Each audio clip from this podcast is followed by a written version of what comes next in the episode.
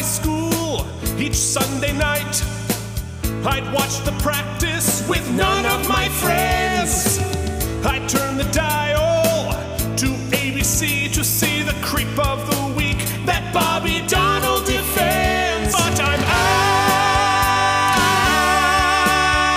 of practice. With your hosts, Keith Varney,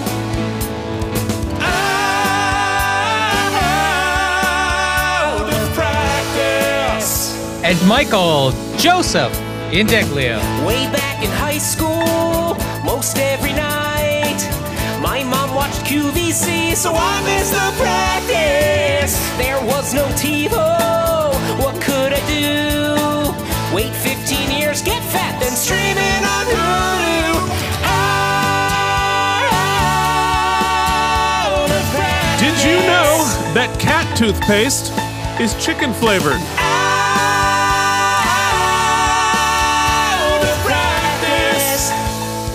Did you know Senor Didi is getting his teeth extracted on Wednesday?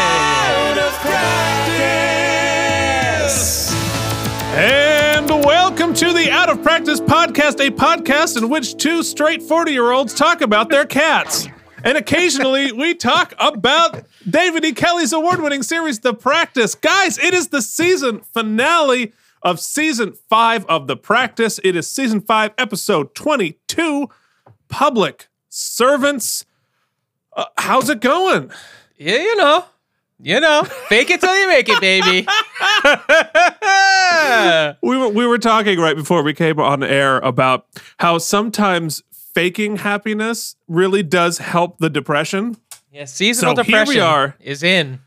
Here we are faking happiness for you, but mainly for us because this is our little oasis into nonsense here on the Out of Practice podcast. Yeah, I've been uh I've been looking forward with trepidation to the season finale because as you right might recall last week, spoilers for last week, big death in the family. So, you know, where do you go when the penultimate episode is so exciting?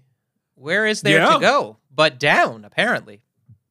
Well, you know, I, I was I was thinking about how we should commemorate uh, our our good friend Richard Bay, Jason Kravits, and answer the question: Where did he go? And uh, I, I have some. I'm I'm going to share with you what he did. Uh, obviously, not next, but the next time that I saw him, Okay. uh, he, he had hopped over to the original Broadway cast of The Drowsy Chaperone, where he and his brother played a, uh, a couple of gangsters dressed as pastry chefs, and they sang this number.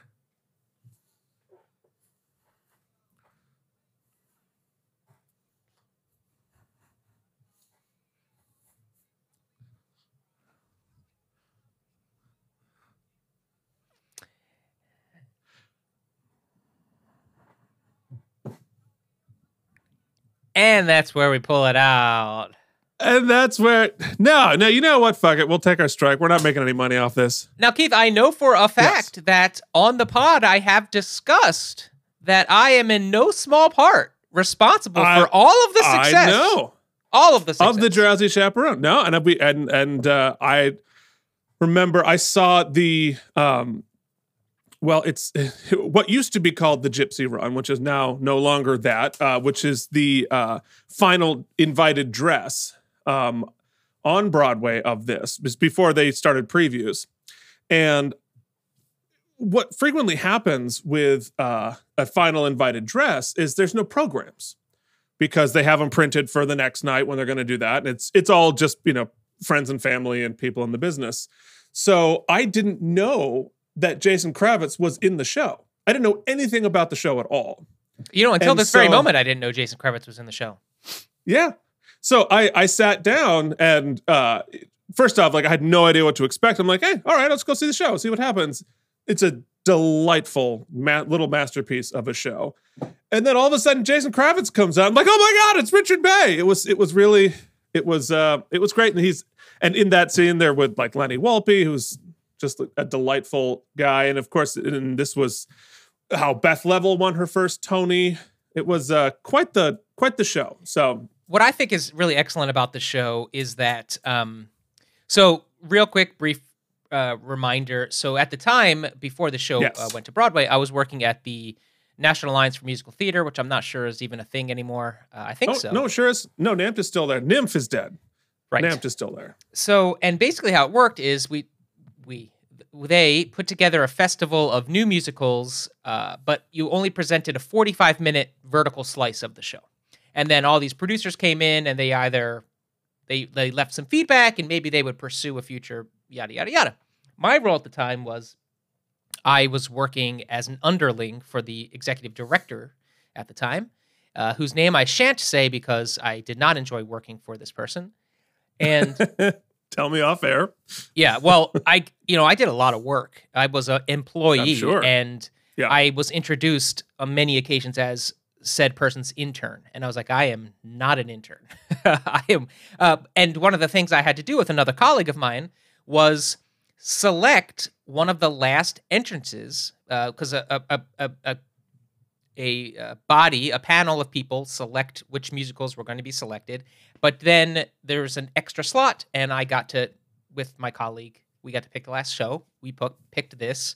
It made it into the festival.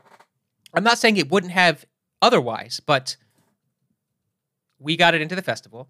A lot of the feedback was, you know what, that's not important. The important part is, is that many shows, Keith, the, as a composer, as a writer, it's not Yeah. always easy to distill your best 45 minutes of an entire plot of a show. We can't even do 45 minutes about a 45 minute show. Yeah. So there you go. Um, however, Drowsy Chaperone, the hook is so tasty. And that hook really is Dan Martin, who wrote the show, is this man. Bob Martin. Bob Martin, excuse me. Dan Martin is a friend of ours from Titanic. Um, That's that- right.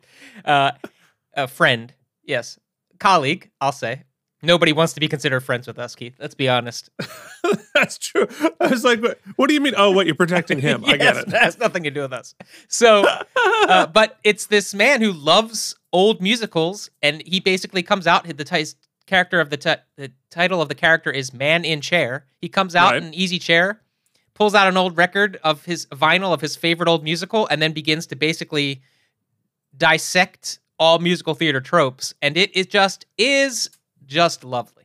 It's this beautiful, elaborate parody of old time musicals w- through a contemporary, like heartbreaking lens. Yeah, just and, really. uh, no, and I, I, I think I told your story. I, I ended up for at some event at some party just spending most of the time talking to Lisa Lambert, who was one of the composers on it, and I think I told her your story. So I think I think she said, uh, "Tell tell your buddy I'm grateful." So Yeah, well, it, not only is she grateful, but the other thing I had to do was stamp my name on a shit ton of rejection letters. So like Oh, thanks, uh, Mike. Stuart Ross, uh, Frank, like a bunch of these like legendary composers have rejection letters from me, who's nobody. they just made me put my name on it, which was terrible. So uh, that was a that was a, a cool job that paid no money, so I had to leave it. Go figure. Yeah, well, fair enough. Well, we have uh, uh, we we have a cool job that also pays no money, and that's this podcast. And this podcast uh, usually begins with a segment we call and subpoenas. Filings and subpoenas. Filings and subpoenas. Filings and subpoenas. And of course, we have heard from our good friend and moderator, Phoenix Cage, who uh, continues the discussion about Jeopardy we were having last week. And he said, read more. Ah, see what I did there? I'll never click on the read more. He said, Mike, I like Jeopardy okay, but my favorite trivia show was a single big tournament almost 15 years ago that put all the best contestants from several popular shows at the time in a head to head competition. Each one answered questions back and forth essentially on a chess clock. When one runs out of time, the round ends and they go on to the next round and subject. The winner carries his remaining time to the fourth and final round. It was called Grand Slam. If you haven't seen it, you should find the whole series on YouTube. Mr. Johnny Nitro has it on in a playlist. Uh, you should at least watch the first match because it features none other than Ken Jennings. And then we have a whole dialogue back and forth. You know, I was supposed to be monitoring myself, but I'm not. Why aren't you So much monitoring yourself? Oh, that's so I mean, we really should be monitoring ourselves during this podcast, and we don't. So then I let Phoenix know that there's actually a that's too loud. Uh, there's actually a sort of they sort of took a bit of the premise of the uh, that show he's describing. Countdown, is it Uh, Grand Slam. Grand Slam? Not Countdown at all. Uh, nope. They took some of the bits of that and created a new show that's airing now called The Chase that Ken Jennings is executive producing on, and it's got some similarities. Uh, it's okay, but I am going to watch not Countdown. Uh, I've forgotten once again. I. You know what? Just make your best guess. Uh, uh, Quizzy, Quizzy, and uh, God damn, this is gonna be a slog. No, it's the season finale. I'm excited. So, uh, and I was intending on watching that, but I actually got pulled aside because Jen and I started watching. Uh, I pulled some episodes of season seven of Alone, which is a show you turned me on to. well, you know what? I think it is time to transition. Hold on, hold on. obviously, Yeah, I guess we're gonna do this thing, right? we're gonna do this thing. So let's do it in the loudest segment entitled.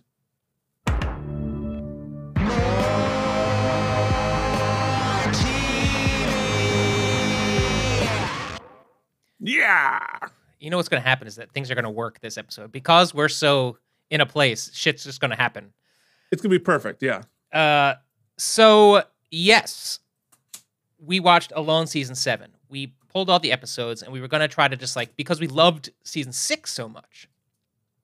And I was a little trepidatious for season season seven because they were going to the Arctic again, which though excellent TV is real crushing, like and depressing. Uh, just It's brutal, yeah. yeah. But I thought I thought that's what made it. I mean, because I watched season six was the first season that I saw, and then I went back and I saw the other ones, and it was like, oh yeah.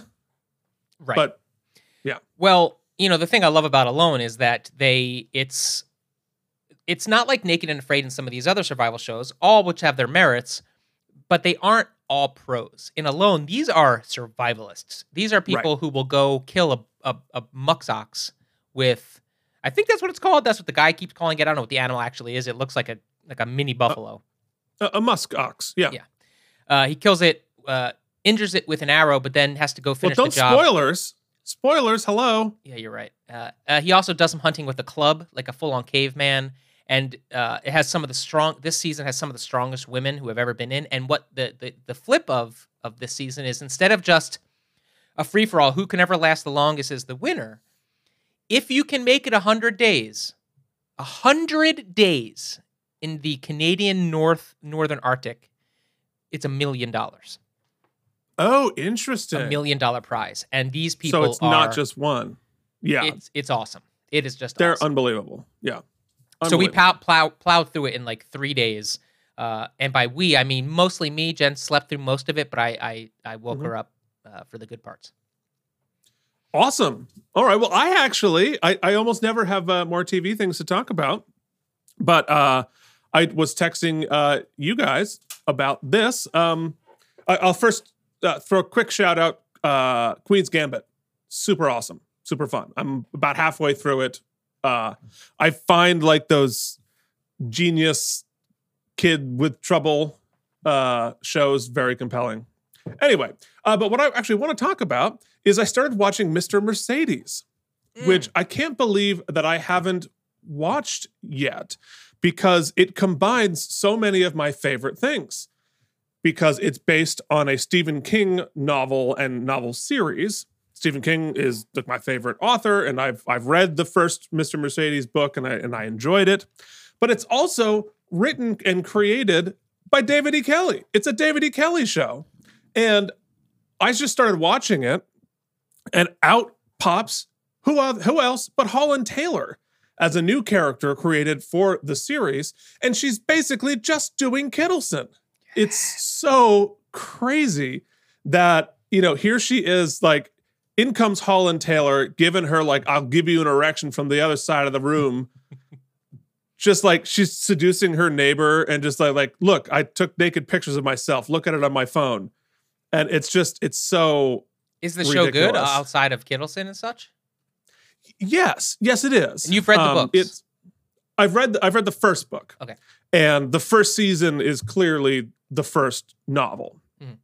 Um, and uh, but it's I I find it very like it's it's a it could be a little faster. Yeah. I think it's I think it's just a hair on the slow side.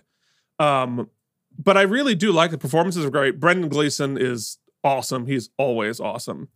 Um, so uh, yeah, no. Anyway, I check it out. I mean, if you're if you're a fan of of either um, of them, you should definitely check it out. And the other thing that I also noticed was uh, in season one, episode number three, the episode title is "Cloudy with a Chance of Mayhem." Because- oh, And of course, if you're paying attention, there was an episode of the practice called Cloudy with a Chance of Membranes, both of which a take on Cloudy with a Chance of Meatballs. So David E. Kelley thinks that joke is hilarious and is going to do it. I, I should really do a deep dive. Maybe this is a, uh Jorge thing. How many of David E. Kelley episodes have been a pun on that? oh, that's uh, a good on one. that- on I that think book I think. Jorge would would appreciate that that uh, Yeah. So uh, historian, uh, let's. I would. Uh, I'd be very curious. Yeah, how many All right. overall in the run of the show, but then how many this season? Because we can put it into next week's uh, spectacular, which is my favorite thing, Keith. So I hope that we find a little bit of a ladder out of the dumps because that's my favorite week of the whole whole season. Uh, yes. Well, yeah, next week, yeah, we are doing. it's a chance the- to put on some hard pants. I don't put on hard pants. I'm not. gonna- I'm not going to stand up. Are we going to do a little soft shoe for the uh, Wait, for Keith, the season six oopsies? Yeah. before yeah, I yeah. forget, uh, Mm. sorry to interrupt. Uh, speaking of our boy Stephen King, our favorite author, and and things that maybe can uh, brighten our spirits a bit. Uh, new novel tomorrow.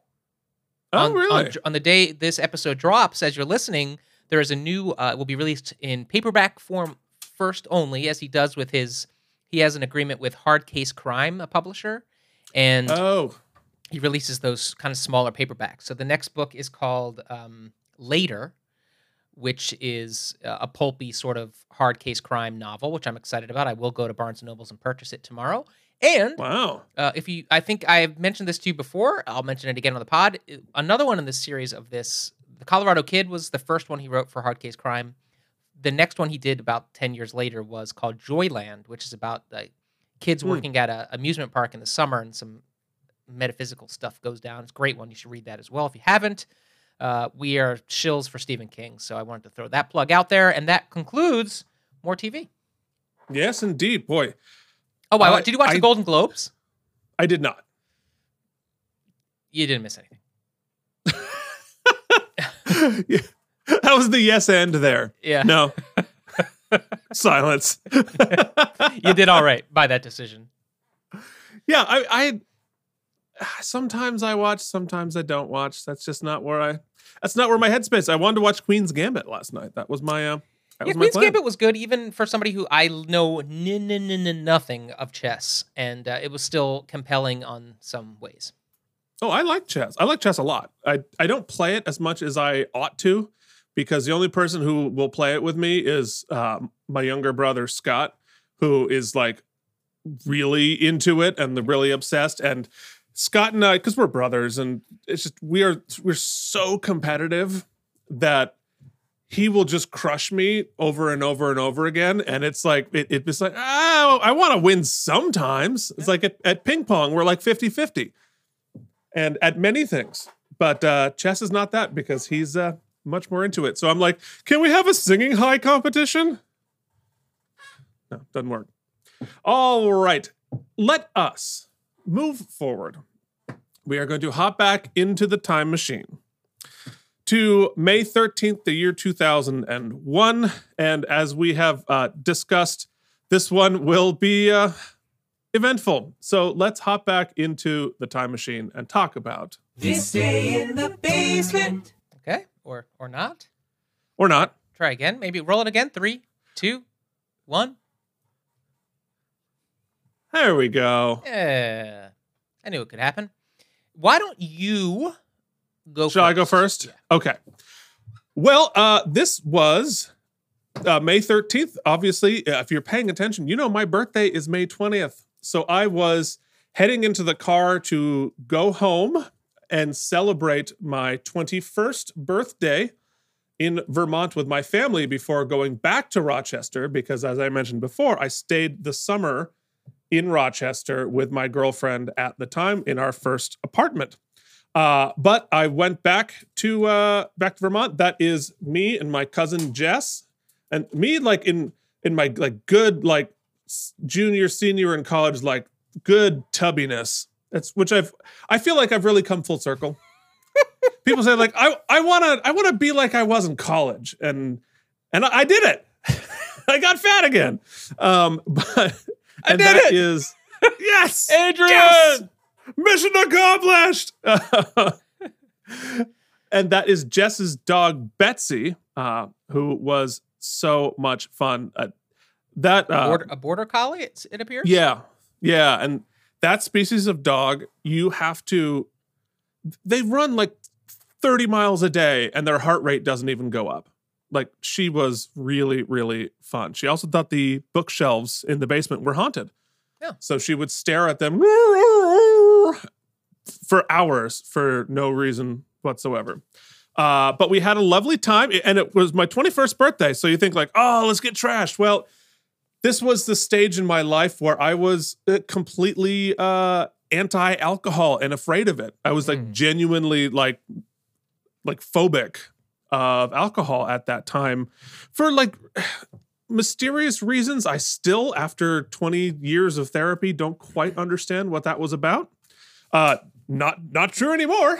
Uh, but uh, yeah, so we had a had a nice time with uh, with the family, and this is also a momentous occasion for this day in the basement for me because in my email archive, my emails go back to May 20th, the year 2001. So starting Oh.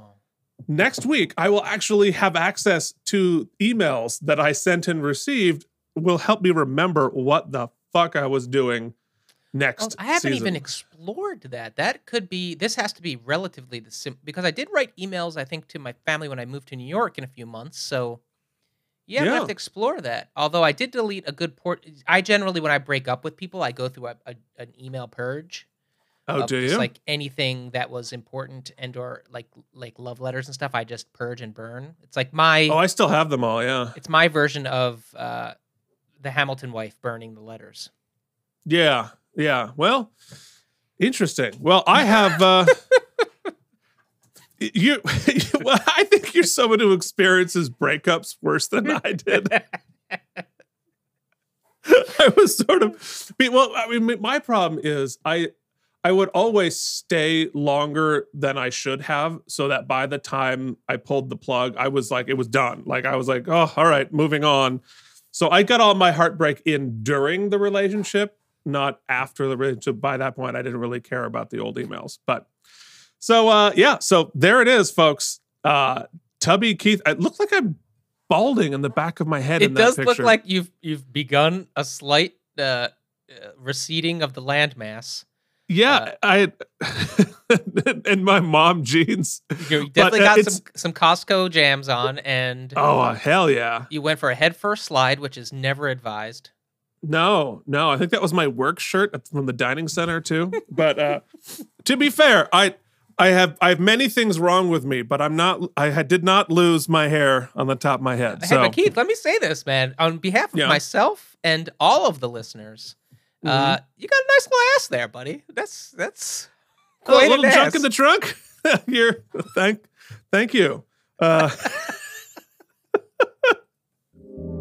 Oh, Keith, Keith is blushing. Mike is thirsty.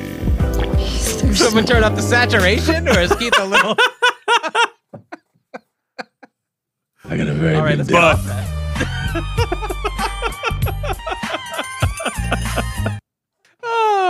okay. Well, let's uh, let's change let's change moods, shall we? All right, so let's cut to it. Look, we talked about last week with my dad. He uh he made some decisions and we were kind of waiting and then finally all the hospice paperwork got filled out and we were able to come home and uh you know, we had talked about dignity and about kind of getting to make some decisions about where your end of life will be and my dad got to choose this like spot on the couch, you know, like not my mom, I can't remember where my mom sat. To be honest, actually, but thinking back to like where we would sit when we would watch TV shows and stuff, I can't remember my mom sitting anywhere. I don't think my mother ever sat down. Just Mm. she played, she was the being a mom. There was always something to do. She never sat down to watch television with us, which is actually really just really sad. Um, but Yeah. my father, however, when he was home and we were the the the section of the couch is where he is in my brain. There are memories of other places, but that is where he Hmm. is. It's where uh, I remember watching all of Mike Tyson's fights. We would order Domino's pizza and we would just stay. That was the times we could stay up late and we'd watch Mike Tyson. And he he loved boxing. It's where he would watch golf and I would nap. Uh, Mhm. You know, just just seminal memories of that, and that's where he wanted to to die basically. And so they took out a little section of the couch. They put a hospital bed. There were these two tanks. I remember they almost looks like when you would go to Party City, USA, and fill up balloons. You know, it looked like those kind of tanks, which I guess was oxygen, and I guess there was also you had a morphine drip, and there was this really lovely nurse. I, I don't remember uh, her name, but she was there quite often. And I remember them saying it was it was like a three day process basically uh, for the blood to kind of get tainted, and then that would be that. And it was myself uh, and my brother and my mom and my dad's mother uh, was staying with us at the time, uh, and this nurse and my sister was still in high school. She was a senior in high school, and you know the first couple days was okay because it was a lot of activity and uh, my grandma was there, and so there was a lot of you know there was just a lot of stuff happening and a lot of chats and getting things decided and prepared and whatnot. And then it sort of like gave way to just this waiting period. And that waiting period was just a lot of stillness and for me a lot of fear. I didn't like to be in that room alone when he was there. I I, I don't I I my see my grandma died when I, I was really young and I found her. I guess when I was 4 or 5 years old Oh my god. And I didn't. so I didn't have know a I sort of to this very day have a kind of a uncomfortability with corpses and and death, uh, which I've dealt with. I deal with in therapy. It's just, that was a really trauma traumatizing experience, and uh, so I remember I wasn't in there alone a lot. I I tried to avoid it, but then you'd go to bed and he would just be down there, and it was just really a, it was it was a terrible period and what was the worst i think is that my grandmother was there and you know there's that saying a parent should never have to see their kids die and. Yeah.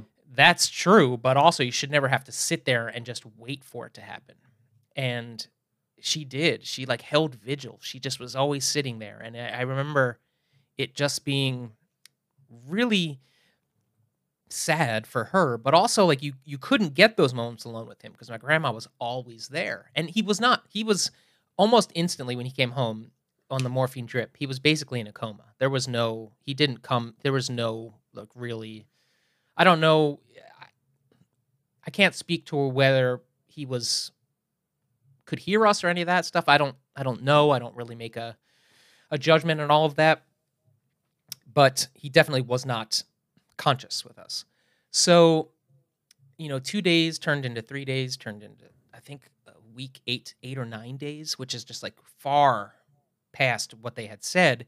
And you could tell like the, his breath was really laborious. It was just a person who was at the end of life.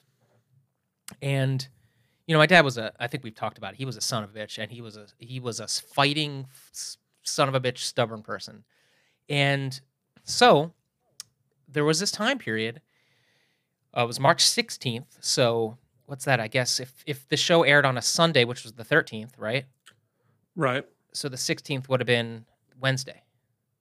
So it was a Wednesday afternoon, and it was probably around 221, probably around noon, 1230. Hmm.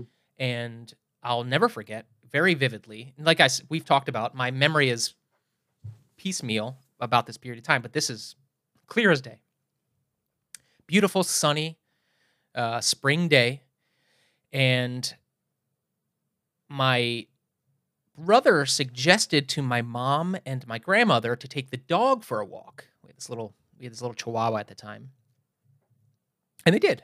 It was good. They get some fresh air. They left the house. And my brother, uh, in a in a very courageous act, I think. It's it's almost like a, a Little House on the Prairie episode, but I don't know what compelled him because this was not something we did a lot. But at the time, my brother was less conservative and very much about he was very metaphysical and chase your dreams. He, he's he's changed, but that's a different podcast.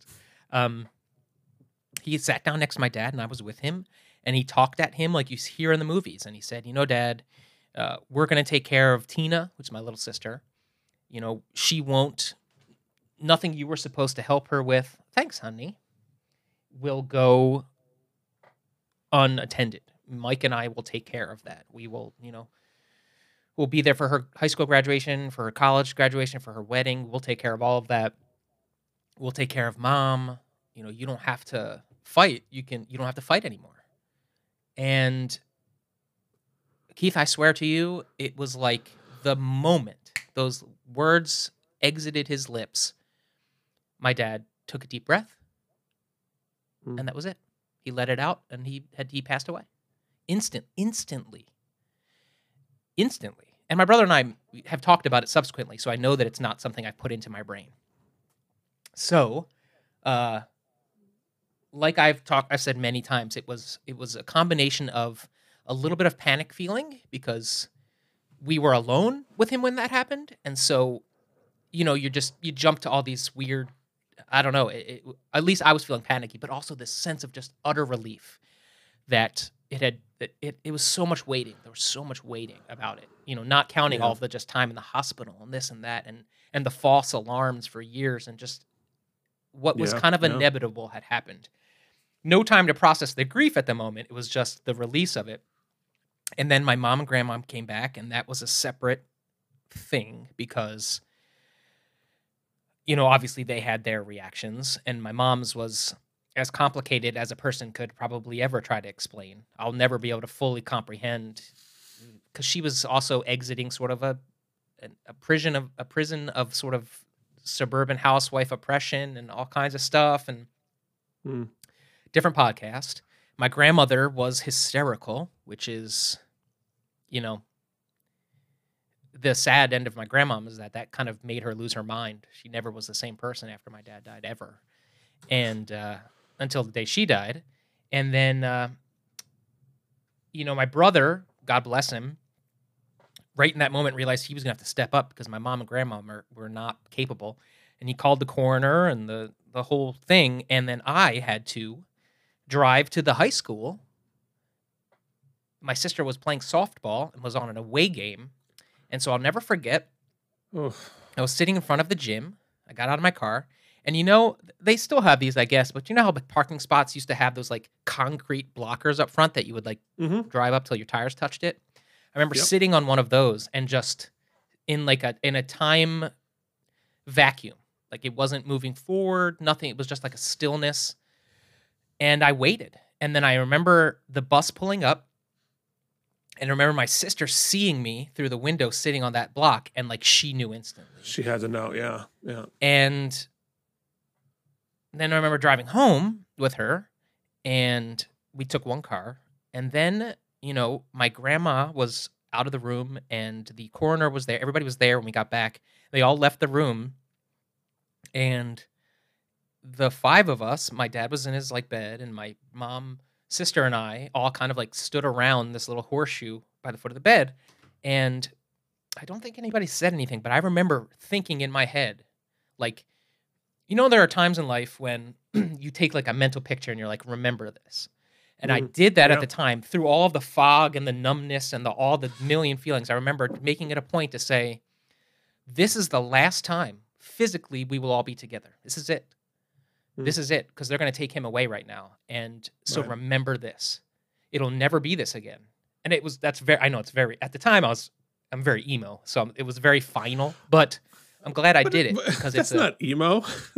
what- it was just the truth. Emo is like feeling that way when it's not the truth. That's full on the truth. so that was and then you know the next thing i remember is uh the his funeral which was really nuts because my brother uh was wrestling at the time and uh i was really in a way i was kind of angry because my dad had done a lot of stuff before he passed away and one of those things was that he made it so that we could not bury him or get a casket or get a tombstone or anything because he did all of the arrangements. And the arrangements were he was cremated and then his remains were buried with my mom's mom because he knew that he really loved my mom's parents or hi hi my mom's mom and decided that he would be buried with them. I, I guess there was an arrangement or whatnot. And so my dad, instead of the patriarch of my family, doesn't have his own sort of space. He's just like a name on the side of my grandma's tombstone which is at the time really upset me. Now I realize that my dad is we're so similar in some ways. Like he didn't really give a shit. Like once uh, you don't need to come see, like don't come visit me at a place. Like that's not what's important. And he didn't want us to have to spend money on it and all that kind of stuff, right? Right, So right. I, I get it now, but at the time I was a little bit sorely about it, surly, sorely, sorely, surly, and uh, but my brother was wrestling at the time, and he was being trained to wrestle by the uh, Wild Samoans, which is was a wrestling Oh, tag team wow. from the '80s. You might know, and he became I- really close to the know. Anoa'i family, and you know, a good ten to twelve giant Samoans. You know, in my family, all these short Italian people are all there coming in and stuff, and my dad's like shady friends coming to do their thing, and then these like fifteen giant Samoans walked in, and nobody knew what the hell was happening. um, you know, and then we all kind of spoke. My brother and I spoke, and then my sister gave a speech, which uh, was really difficult to sit through because it was her as a as a seventeen year old kid who just got up in front of all these people and listed all of the all the things she wasn't gonna have her dad for, which was like really rough. You know, she's like, he, my dad won't be here for my wedding. He won't be here for my gra- high school graduation. He won't be here for my which was it was like a therapy session out loud and it was really terrible but uh you know time moved on and it a lot of healing needed to happen and a lot most of it wasn't going to happen then yeah. but i realized in that moment i, I didn't realize my body my my psyche realized without me knowing it consciously at the time that i needed to go elsewhere in order to allow myself the space to kind of figure it out and uh, we'll talk about it later when we get to november when i'm in new york but I, i'll never forget you know this ex that i've talked about a bunch carrie who uh, convinced me to move to New York, and uh, I'm I'm ever thankful for that because it, it changed my life for the better in so many ways. Uh, but I thought, Keith, if you'll indulge me, um, I I I it's this is not comprehensive in any way, shape, or form, but I had on hand uh, a handful of picks that I thought we kind of sort through a little bit here. oh yeah. Um, so this is a pic of my dad uh, in '79, so a year before I'm born. So he's 34 years old here, so younger than me. Uh, before his life will change for the second time, he already has one. He has my brother here, um, rocking the bell bottoms. Amazing. Yeah, boy. I mean, really leaning into that uh, 1979. Here's another time. This is uh, him sitting. You can't tell because we're zoomed in, but uh, he's in his spot on the couch. We're in our house now. I have. I'm rocking quite a bowl cut. Um, yeah, you are. Um, what else we got here? Oh, this is going back in time a little bit. Talk about 70s, man. That is friggin' awesome. I mean, that is. yes, Here is. that is uh, like a power suit right there. Yep, and that's the last of my dad with like really real hair. At that point, you can tell here that his the top of he's he he and my brother both both lost the hair on top of their head. Uh, so my dad started rocking the toupee. Um, this is a rare picture of my parents smiling together, which is a different podcast. This is one of my all-time favorites because it remind because this is where you know this morning, Keith, I, I sat the last episode of Alone. I'm not going to spoil it, but I'll say that the person who one of the people one of the persons who is towards the end of the episodes is dealing with the loss of a parent as well. And Hmm. it, it sort of got me in my feelings because i'm i knew i was prepping to talk about this today. And i realized that like in so many ways i'm different. I'm in more ways i'm the same. We're similar. And uh, we're just goofy sobs Um, so this is my dad on his honeymoon, wasted, and I don't know what's happening. I can only imagine he is the life of the party and doing something ridiculous but making people laugh. Uh, Wait, and uh, it's hard to tell through Zoom. Is he wearing a shirt that has No. hair on it, or is No, that no. just That's just him in that's the just in the the, natural. full indeglio? yes, he could get an agent with that kind of body hair. He could get an agent. you know, I know an agent slash bail bondswoman who might be able to get him a commercial deal. Um, uh, this is at his wedding with my grandmother. Oh, It really broke her heart, man. Really broke her heart. yeah. Um, this is my dad, as I remember him a lot with my sister.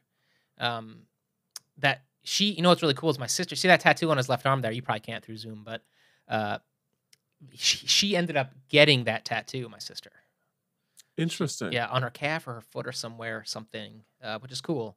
I didn't do something like that, but uh, here's my dad and grandmother again with uh, me and Aw, my little sister when she was just born, which is cool. cute.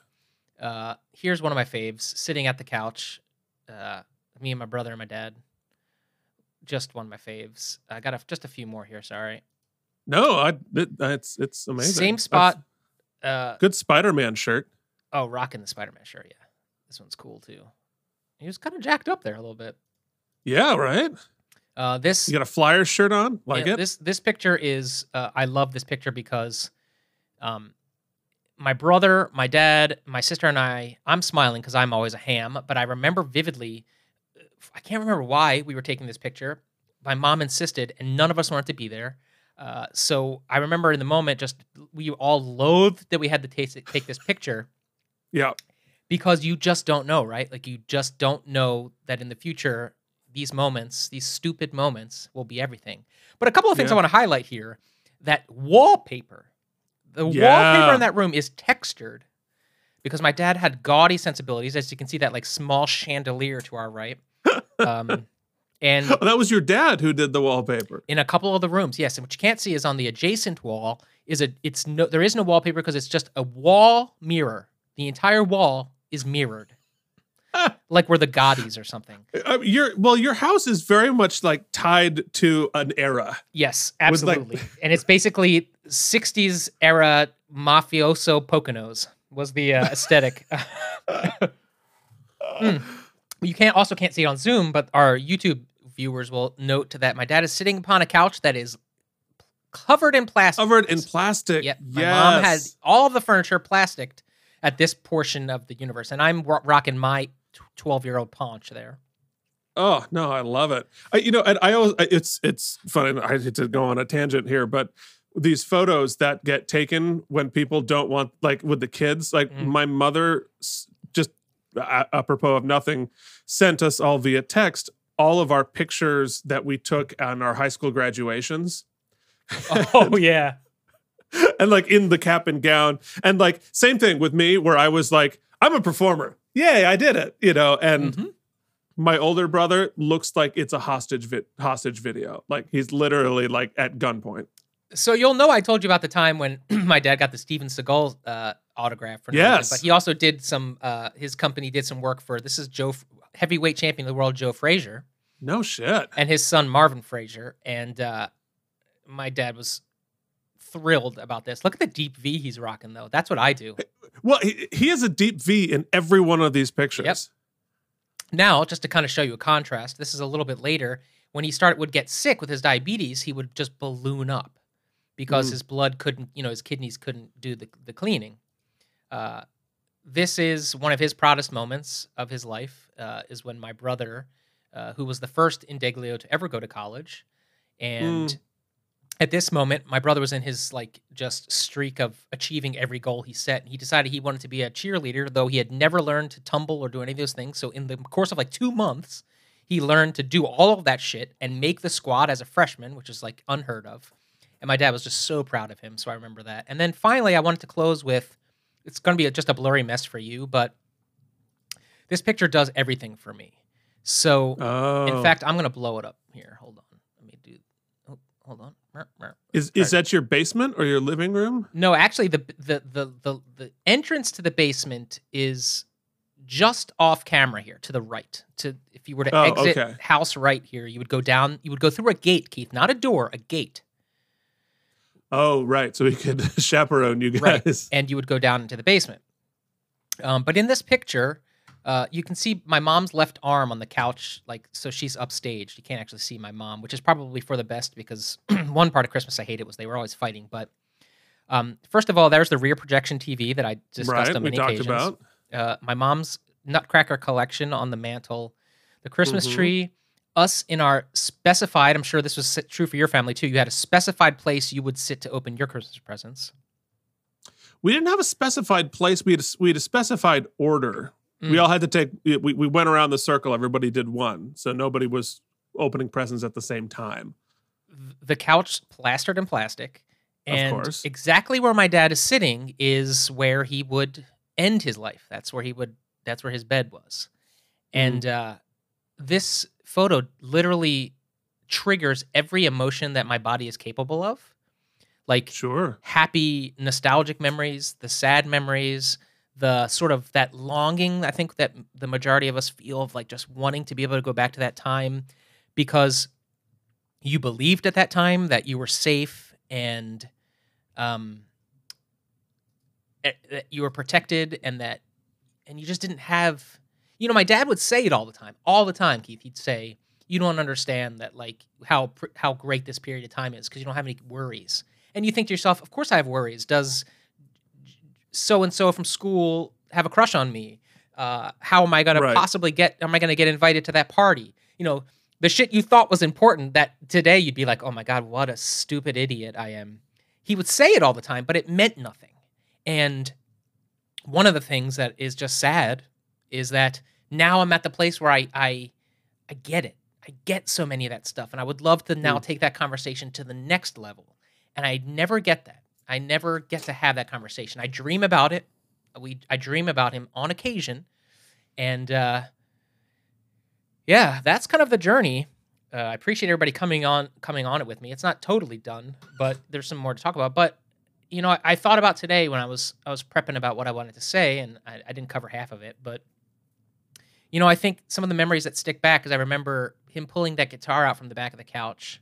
I remember going to sam ash one time and and him just like watching me play and i remember how excited he was to set up that laserdisc player or the surround sound speakers and i'm like oh shit he was a giant nerd too. Like that's all me.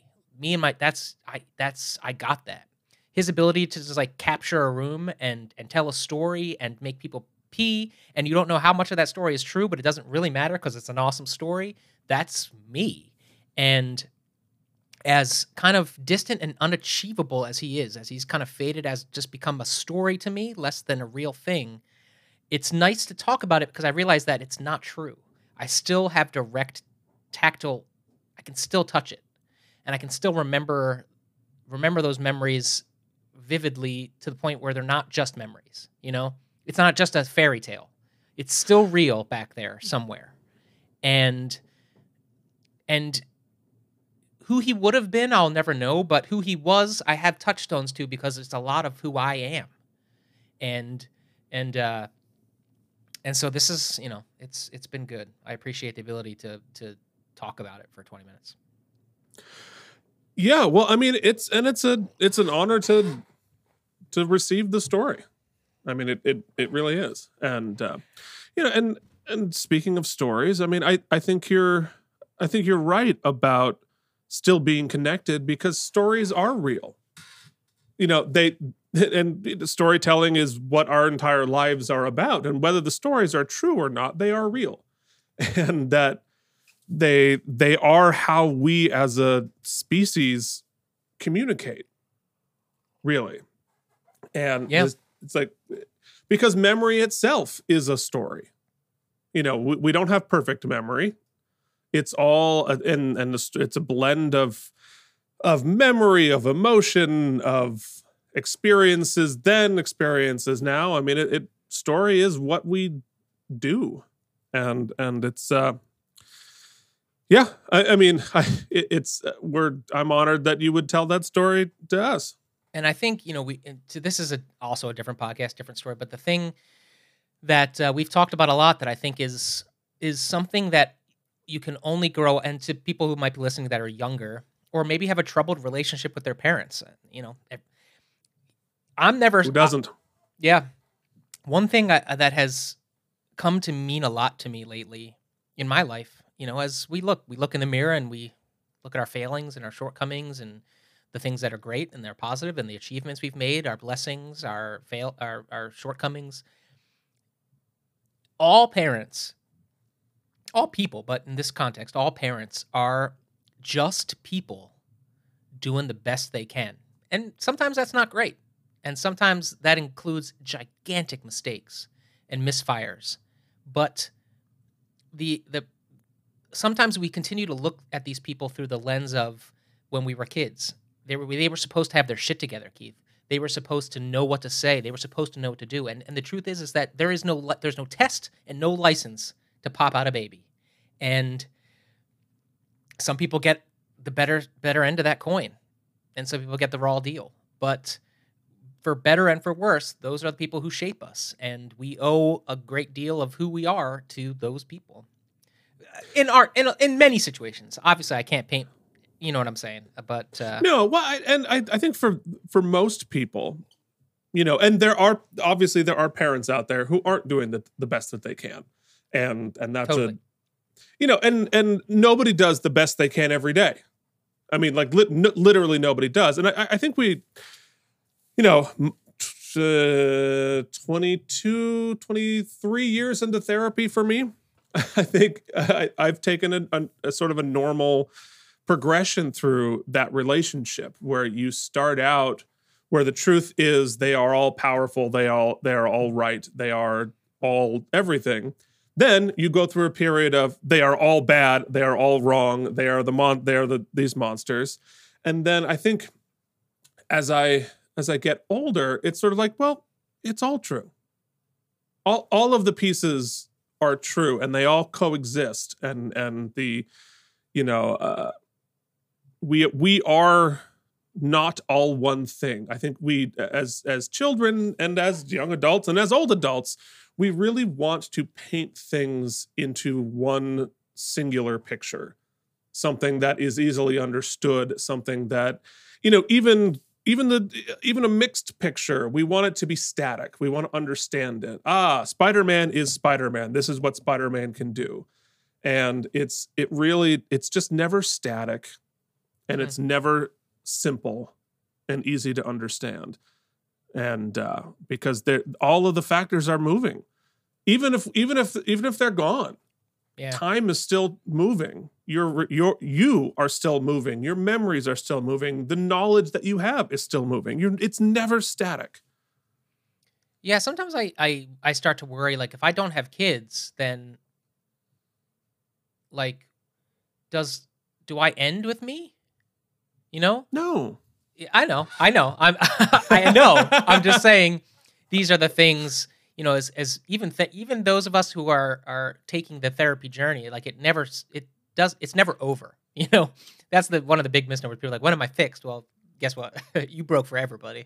um, well uh, but but we have devoted our lives to continuing storytelling you know to get back to it in many different ways. I mean you know we we create and you know whatever we're writing whatever we're performing whatever you know even even a memory of a live performance that somebody else has and maybe tells that story sometime like it's no i mean like uh, our if we don't have kids you know and I, I i'm not going to have kids my legacy is all what i leave behind obviously part of it is the stuff that i've written that maybe nobody cares about but maybe somebody cares maybe one person cares and i have all these things out there but it's also the relationships that we have effects on each other whether we want to or not good bad or ugly and that will affect other people and other people and other people.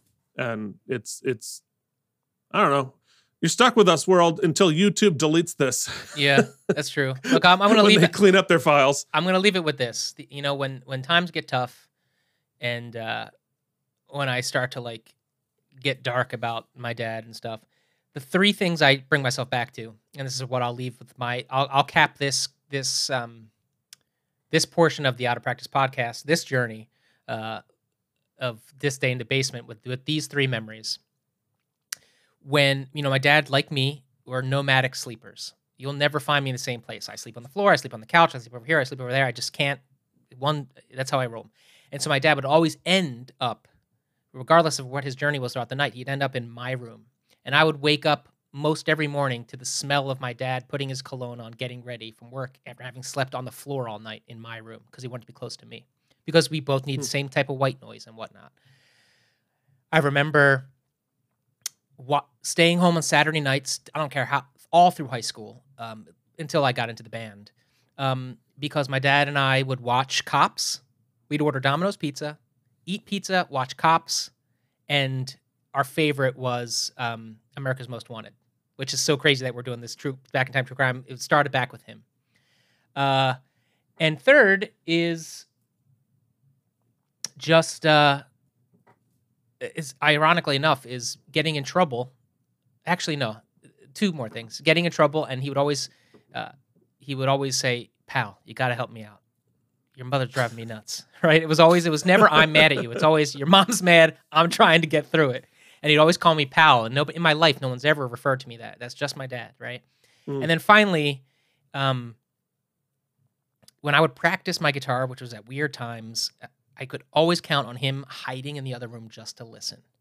And uh Mm. and you know, him telling me the story about when he would watch me in those couple of plays he saw, he's like, I always just like to watch your feet because he's like, your feet would tell me that you knew exactly what you were supposed to be doing and knew where you were supposed to be. And it was such a weird compliment, but it's those touch tones. You know, look, we've gotten to places in life where I don't need people to be proud of me anymore, but I've gotten over the phase of like, is my are my parents proud of me? I- I'm past that. But it's those touch tone things I remember somebody was. And Mhm. and that's that's a special thing. I'm, I'm I am blessed and privileged to know that he was and probably would be. Yeah. No, those those are beautiful. I mean, really, and and I think very astute. The the feet thing, like Yeah. that's really astute. Yeah, That's especially since I'm not a it's not I ain't a dancer, so he wasn't referring to that. No, well, but also like feet really, especially on stage, your feet give you away if you're not you got a plant, man. every time. Like if you don't know what you like, if if you're not sure what's going on, your feet are gonna you'll you'll be tap dancing whether you want to be or not. That's Yeah, that's just Yeah. if for anybody who's public speaking or acting or anything. Here's the best advice: if you're ever thinking to yourself, "What am I supposed to do with my hands? What am I supposed to be doing? Where should I move? Should I go?" Always start with nothing and nowhere. Yeah. just stand there. That's the Yep. best place to start. you don't need to move. Yeah. Well, Well, All right, let's do it. Let's move forward. All right. but let us let us move forward. Wow. Yeah. Well, I mean, that's there it is. That's Yep. that's what was happening uh this day in the basement. So uh stay tuned to uh the the season six episode one where we'll talk about 9-11. Holy shit! You guys did not know where you were getting when you Googled out of uh, out, uh, the practice and podcast. podcast. Oh my god. Oh, shit. All right. Anyway, let us let us move forward with a little segment we call It's time for the Out of Practice Podcast's This Day in the World. The greatest hits, the biggest movies, headlines from Vermont, essential sports updates, and for some inexplicable reason, the weather from 20 years ago. It's a beautiful now back spring to day. Keith and Mike. Yeah. The number one hit continued to be All For You by Janet Jackson. My goodness, the top movie was uh, still The Mummy Returns in its second week. And uh, the cover of the Burlington Free Press, interestingly, was uh, crooner Perry Como dies. Oh man, So on the in the same week. You so know- uh, Perry Como goes on to to like be a seminal part of my life. Seminal. Dude, yeah, because you, you performed his music. Oh, of course, Forever because of Plaid. uh, Plaid. Forever Plaid, which is the show that basically saved my career on a handful of occasions. Yeah, oh, And what a great it. show. Yeah. We've we've both done that show, but never done it together. That's we true. should. That would be that'd be good fun. It will be during the run of this podcast that I will have started doing that show, and I have mo- I have plethora of video clips, so you will get to enjoy Ooh. my Oh, I'm excited my about first that. plaids. Yeah. I don't think I have video, but I have pictures from mine. All right. It's now time for the stupidest segment. One we call It's time, time, It's time for sports ball. Continuing the saga of the last chance of at a Stanley Cup for Ray Bourque. The Avs beat the Blues in the conference finals, setting up a matchup in the Stanley Cup finals versus the New Jersey Devils. The series went back and forth, with both teams having the lead before the Devils pushed Bourque and the Avs to the brink of elimination after a Game 5 win. Colorado would battle back, winning Game 6, setting up a final showdown in Game 7. Quite literally the last chance for Ray Bourque in his last ever game. And of course, he won. In a great moment for hockey, Ray Bourque finally hoisted the Stanley Cup. Yeah, Ray. Yeah, it was very exciting. All of us Bruins fans, or just all hockey fans, were, Yeah, were really. rooting for that. Myself included, Keith, as a j- very big hockey fan. you oh, know. yeah. Well, you were in a, you were in your Flyers jersey, so. I should When you were a say uh, Hmm. it's my pleasure, and especially my pleasure for Phoenix, uh, because Hmm. we're in Keith's sports ball segment, which we know is uh, very important to Keith. Everybody's favorite segment. Yes, in fact, it, so it gives me great joy to spend time during the sports ball segment to Ooh. Hmm. to talk to Keith and get Keith psyched up for the fact that today, March second, Keith. Actually, it was yesterday, but let's focus on today, March second. Today's the first, Oh, you're right. But Yeah, okay. Uh, I'm very confused. I've confused myself with the, what with the- year, what day, what's the happening? meta What- plot of our podcast. Keith, baseball's back, baby. Uh, spring training is here. So forget the fact that it's 30 below outside. It is spring training. Baseball's back, baby. We're gonna give it another go. Boo. Yeah, well, there you go. It's sports ball. It's, you asked for it. Okay, Baseball well, isn't a sport. Anyway. give me the finger so I know when to start it. All right, here we go. Uh, wait, I got to find it first. What? Wait, here we go. I'm a human being. God damn it. Yeah. My life has value, and I'm not going to take this anymore. It's time to talk about the damn episode. One hour, two minutes and 45 seconds in. we got there. Oh, We did it, We baby. got there. We we did it. Uh, so, so if you just skipped all of that, uh, shame on you.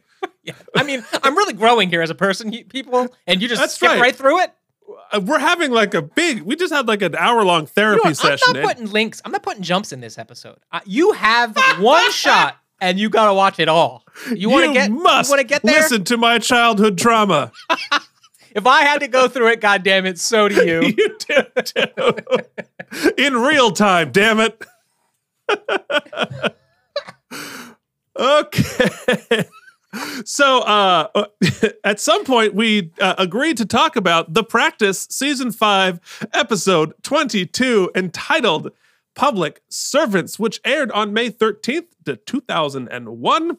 It was written, he's back, baby, by series creator David E. Kelley and directed by Dennis Smith, who last directed The Thin Line. It is the season finale. It is the season of big swings. And it is the season finale of What is that supposed to mean? What's your problem? Is this what happens to women when you insert your penis? What? what? What does Mike think's gonna happen?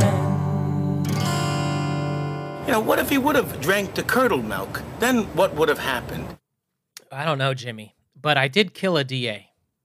Uh, You did. yeah, and it wasn't Helen Gamble. Uh, it was so. Look, there's going to be a reckoning. It was a for- Toledo surprise. That's what it was. yeah. It- there's going to be a reckoning. Chop the nuts, pound the dough. Um, chop the nuts, indeed. Uh, man, what a bad way to go. Uh, what a bad way. Yeah. Gunned down in the parking lot. Now, at that point, we have to assume that uh, who was he talking to? He was down there with uh, Abruzzo and Helen, right? Right. That they had left by that point. You have to imagine. Yes. Uh, So the big question for me is: Are we going to deal with Percy from Green Mile again? Like, are we? Do we have to? Do we have to like catch the person who killed Richard Bay? Is that what this episode's going to be? Because it seems oddly. Look, I loved Richard Bay. We both we loved it. We loved the character. We I loved the growth of the character, except for this. But it do, don't get me wrong. I did feel guilty for having critiqued his eating as an actor, even though he got canned from the show. Uh, so I feel double bad. I killed him and I made fun of him. You did. You did. But but he wasn't as important a character that I feel like we're going to spend two episodes at the end of the season to like discuss. But at the same time, if we don't deal with the fallout at all, that seems kind of weird. You know what I'm saying? On Yeah, top of I that, do. in the uh in the uh the the splash screen that you chose for this episode, we see Bobby hugging Helen and I think it's Helen and crying. So is he crying over Richard Bay or is he crying over the the sort of fact that they all live in a very dangerous place and he's got a kid? Mike, this leads me to think, Keith, yes.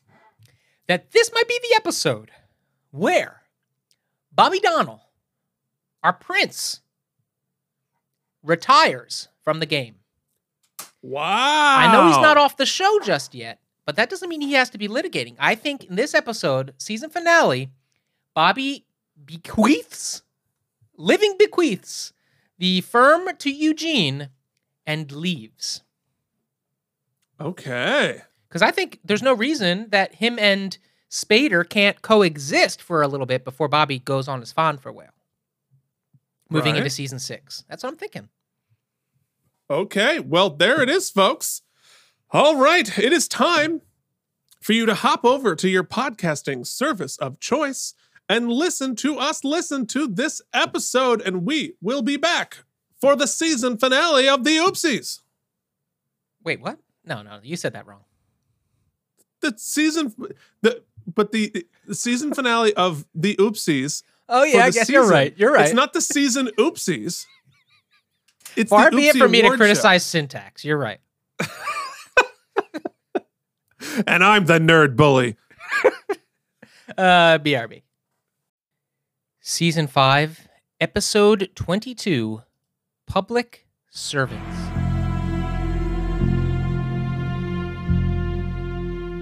Get the vitals. We got multiple gunshot wounds on the chest. Got no lung sounds on the right. Okay, you have the neck? Okay, roll them out. I want to see. Slow, Helen. Let me see. Let's just stay back Oh, here. well, yes, Helen and Ray See are 'em. there. Yeah. Just wait. Just Liz, go ahead and start bagging them. Sal, Start Pulling bagging out of them? The car. Kevin, get them hooked up to the monitor. Okay, first IV's in.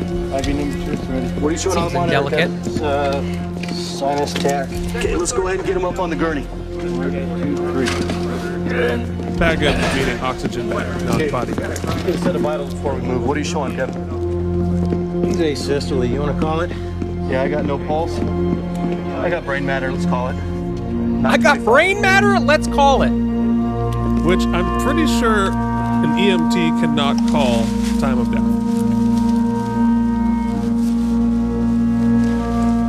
But we have now officially confirmed that Yeah. Bay has left us. For those of you who are listening and not watching, he looks dead. but I'm glad dead. Jason got an extra like little cameo in this episode. Well, he was a season regular. He signed for 22 episodes. Yeah, so there, there it is. We're uh, heading into the uh, the finale. There, down a cast member. I'd love to know, like, I, I'm glad we got the context of, of David E. Kelley calling him up to let him know they couldn't figure it out. But you got to imagine, since they let him join the regular cast, they had plans. He's right there in the credits, right there. Like, they, Yeah. big picture, they were like, oh, I think he's going to fit just well. I think they wanted somebody, they wanted Helen to have a continued foil. Well, and they wanted. It was so lopsided. You only had one DA, so you you want to have your regular cast members interacting with your regular cast members. Otherwise, it's just weird that Helen was the DA in every single one of the cases. And I think their relationship was interesting. I'm sorry Well, it, gone. It got there. It got interesting. In the beginning, when it was all about dating, of course, it was a little. Well, it was all about how short he was. Well, we never really got past that. No, we, we sure didn't. I'm surprised we didn't get it. We don't need a body bag. Just get me a Ziploc.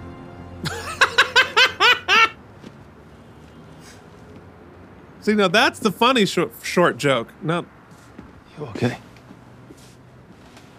Yep. This Maybe office has been through a lot of chair. trauma, but this one seems to be hitting them pretty hard. I think I should check on Helen. She's Lindsay not. can been a rough check office. Well, let I mean, it blew do up it. like three episodes ago. I didn't ask Eugene. Well, I'm asking you to ask. him. Eleanor. Why can't you, Eugene It's a do it? murder trial, All right, come on. Eugene can't do murder No, trials. not this one, no. Why not? Because I'm asking you! Bobby, Why can't you just do it? Why do I have to fight? He's got a point. I can second Yeah. chair. I'm free. They're always not trying to. They're always go. trying not to try a case. I guess I'll be going now. It's all the cast members. Like, I really only want to have two lines in this episode. I want. We cleared the area. Last cell on the left. good. Keith, so far, it. Bobby is following the line of my prediction. Oh, Black Widow Helen in full effect. She is. She her origin story is complete. That's right. She's full on Darth Vader now. Don't even bother. I'm represented by counsel. Mr. Donnell informs me he no longer represents you. And get me somebody else. I didn't hear that. Here's the deal, Mr. Cahill. You're going to tell me who the shooters are. Oh, really? Oh, am I? And what are you gonna offer me for this gesture? Your life. See, I have a press conference scheduled for 11 o'clock, at which point I'm going to announce that you've agreed to tell us not only who the trigger man was, but also the names of the people you do business with. Then I'm going to have you released into the general prison population, and you will be dead. Right. You want to call my bluff? You're a dead man. Well, that's straightforward. Hold on. I also love though here. So, what's great about, or some sort of uneven, let's be honest, lopsided, but also great. Remember, we spent a full episode of Richard being afraid and wondering if this guy had any teeth to his threats. Meanwhile, Helen knows that there he follows through with his threats and gives zero shits, has zero fear. She's like, um, not only am I gonna like go face to face with this mother effer, but I'm going to threaten to kill him, and it's not so much a threat as a promise. Well, and that's the thing. You know, why is Helen not scared? Because she follows through with her threats too. Because she she has had multiple people assassinated. We need a good full-on supervillain name for Helen. Uh, I Black Black Widow Helen isn't quite good enough, so we we encourage you to write in and let us know your thoughts. Out of practice podcast at gmail.com. Yeah, it can't be Helen McRambo. You get me a Bobby. lawyer Take it. first. And then I'll consider things.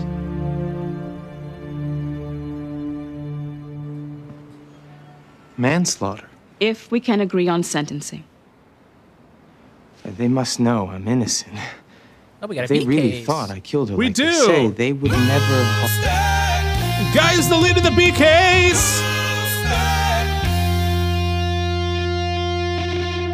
B guy? Plan B? Oh my god, I dropped a plan B joke. I could oh what a missed connection. Oh, that could have been better. Oh, Okay. All right. This is Henry Lubatti from Tots True Blood Grimm Sleeper Cell and Big Mama's Father Like Son. offer he looks very familiar. Thought he was a Broadway guy. He's not. Would they? The offer doesn't reflect what they believe, Wendell. It only goes to how they feel about the case. Well, I want to reject it. If I plead guilty to any charge, people will think I killed my wife. That's what they'll all think. I am not saying take the offer, but you would be risking a life sentence by going to trial. You understand that? I Sure, want it's nice to, to, have trial. Rebecca back in the show. Yeah, remember that? Remember her? Remember when she was on the practice? You did everything you could, Bobby. You warned him. Richard had protection. There was nothing. I'm going to give you some of my cases, okay, Eugene? Yeah, Bobby is Bobby's feeling it. I'm going to take some time off, I think. Uh oh. Well- How long? What does Mike think's gonna happen? Oh shit! Maybe indefinite. I don't think that would be wise at the moment. Uh, everybody's trying to hold it together. We need your leadership. You took over before. You did a great job. There are times when the people here need you. This is one of those times. I don't disagree, but he is getting kind of yelly, kind of shouty. I need time to process this, Miss he's Gamble. not I doing don't have the time, Mr. Powell. Whoever shot Richard Bay might be fleeing the jurisdiction as we speak or planning to. Offer's good for one hour only. If there's a deal, I want it on paper with the judge on board. No time. You've got one hour. This is extortion. You threatened to hang a snitch jacket on my client. That's a death threat. Mr. Powell, if you're turning down the deal, then get out. Run it by me again. Here, First, he gets while you're immunity doing on it, Richard Bay's murder. Which we make no admission he had anything to do with. Right. He just happens to know This lawyer, who looks like the literally the most generic white guy that you could ever find in the world, is Paul Fitzgerald, who uh, was in Dare Me, Younger, Glow, and Veep. Man, done good I- stuff. The Glow was so good. It sucks that they they canned that. I'm heartbroken that they canceled Glow. I know Netflix of What all the fuck? places, which gives 12 seasons to Fuller House. It does, but it also cancels good stuff right in its. Ugh, it's yeah, yeah. It that was such a good show. And it yet deserves, We, we persist. and yet nobody has canceled us. Oh Jesus. well, but we talk about it. And what about his life sentence? we'll cut it to 20 years. And how would you accomplish that when the sentence is statutory? You bring a motion to vacate the verdict, and I support it. You think a judge would ever sign off If on he knows the deal was made to capture the killer of a district attorney, yes. You then enter a plea to two counts of second degree. We run the sentences concurrently. He's eligible for parole in 20 years. which is crazy. She's take it to giving the guy Take who it to him killed her friend And tell him that the general prison population awaits him. Like 20 years of his life back. I'll draft the plea agreement and see you in an hour. When I got to the house, she was lying Kittleson, face up baby. next to the Kittlesen's pool. back. Mrs. Forsley. Yes, I immediately checked for As is Steven signs, but Gilborn. She was dead. Was anybody else there? Mr. Forsley, Such he a was soaking recognizable wet. voice. Did Mr. Forsley say Yes. anything to you? Yes, uh, he stated that he'd just arrived home from work. He discovered his wife lying at the bottom of the pool. He jumped in, pulled her out, Fan. tried to revive her, but was unsuccessful. Officer, at what time did you arrive at the Forsley residence that night? It was at 9:52 p.m. And officer, when did the 911 call come in, to your knowledge? At 9:41. I was walking my dog when I saw him arrive home. Saw who, Ms. Mosher? Uh, Wendell. He pulled into his driveway. Do you know the defendant? Uh, yes, he's my next door neighbor. was Kevin and you saw him in the car? I saw him in the car. I saw him get out and walk in the front door. Are you positive that it was Wendell Forsley? I'm positive, yes. I was on the other side of the street, And what time was this? a little before eight o'clock. I was impatiently waiting for my dog to have his bowel movement. It was about three minutes to eight because I wanted to get back inside to see Boston Public, which starts at eight. You test Wait, Wait a second. yeah, Wait a second. yeah. Piece that one together. All right, so we have broken, we've crossed the streams, we've broken the metaverse just to get a shitty plugin? Conspiracy theory. You know, uh, was Boston Public about to be canceled, and David E. Kelley was pulling out all the stops, including promoting another network's show that you have already crossed over onto that exists in the same universe? Come on. I mean, I don't even think that's a conspiracy theory. There's literally no other, unless it's just like a wink and a nod. But you would that would be stupid. it's it's for a show with uh, you know ostensibly so much integrity it's like this prestige show about big ideas it's multiple emmy winning they they cross over onto a show then reference that show like six episodes later Yeah, I think It's- after the fiasco of the Gideon's Crossing crossover, he didn't have two shits to give. no clearly Testified that you know Wendell. That fan is Yes, we're neighbors. Enormous. How well do you know him? Enormous. Well, we've lived next to each other for three years. Been to each other's houses? Many times. How would you describe him? Gentle, kind. In the three years you've been living next to him, did you ever hear Wendell and his wife argue? Never. Ever see, hear, or witness Wendell become violent in any way? No. Ever see him with his wife, Annie? Oh, many times. Could you describe that relationship as you observed it? It seemed very loving. They were both very devoted to each other. Very odd now that I have don't neighbors. think it was worth Like, I wonder crossing what they her talk, on the what they time. say about she us. was too positive. Three minutes and counting to Boston Public waiting for a dog. You know, I've I've that's okay. Second of all, I just it just clocked that they did it again. Uh, said it twice. That's two. So that's two shots. I guess that we know what we're drinking to this episode. Yeah. what what time is Boston Public on? Oh. You know, I I finally spoke to a few of my neighbors uh, cleaning off the car. Uh, I'm the youngest person in miles where I live. Yeah. And I was cleaning off my car and I helped, you know, I was helping my neighbor whose doors were frozen. So I was helping him out. And uh, subsequent to speaking to two neighbors, Keith, um, guess what I found on my door? Uh oh. Two separate church adverts. So now they've yeah. at least determined that I'm nice enough to uh, be saved. Oh, well, that's sweet of them. Yeah. Yeah. It, it- it's it's weird because you realize how much, you know, you, you walk walk around your house looking out the windows and you know just chatting with your wife about oh that neighbor is doing that and that neighbor is doing that and that neighbor seems like an asshole. Oh, I really like that neighbor. Like, I, I- it's so funny how quickly you turn into a suburban person. Mm-hmm. Uh, oh well, I was at a mall yesterday. A friggin' You mall. were. we should have talked. Well, we talk about it another time. But um, I I know, don't know. that I think we might need to pad out this episode. Yeah, just so right. we have a, enough. we have enough time. content. The uh, the thing that's weird is that not weird makes perfect sense. But like I have old neighbors, so you know they're nosy. I said because we had bought a new car, and I was like, "Yeah, we moved from New York City." He goes, "Oh, I know. We all noticed your your license plate." And I was like, uh, "That means it's been it was a fodder for conversation." Oh, definitely. There's there's nothing too insignificant not to talk about in a neighborhood.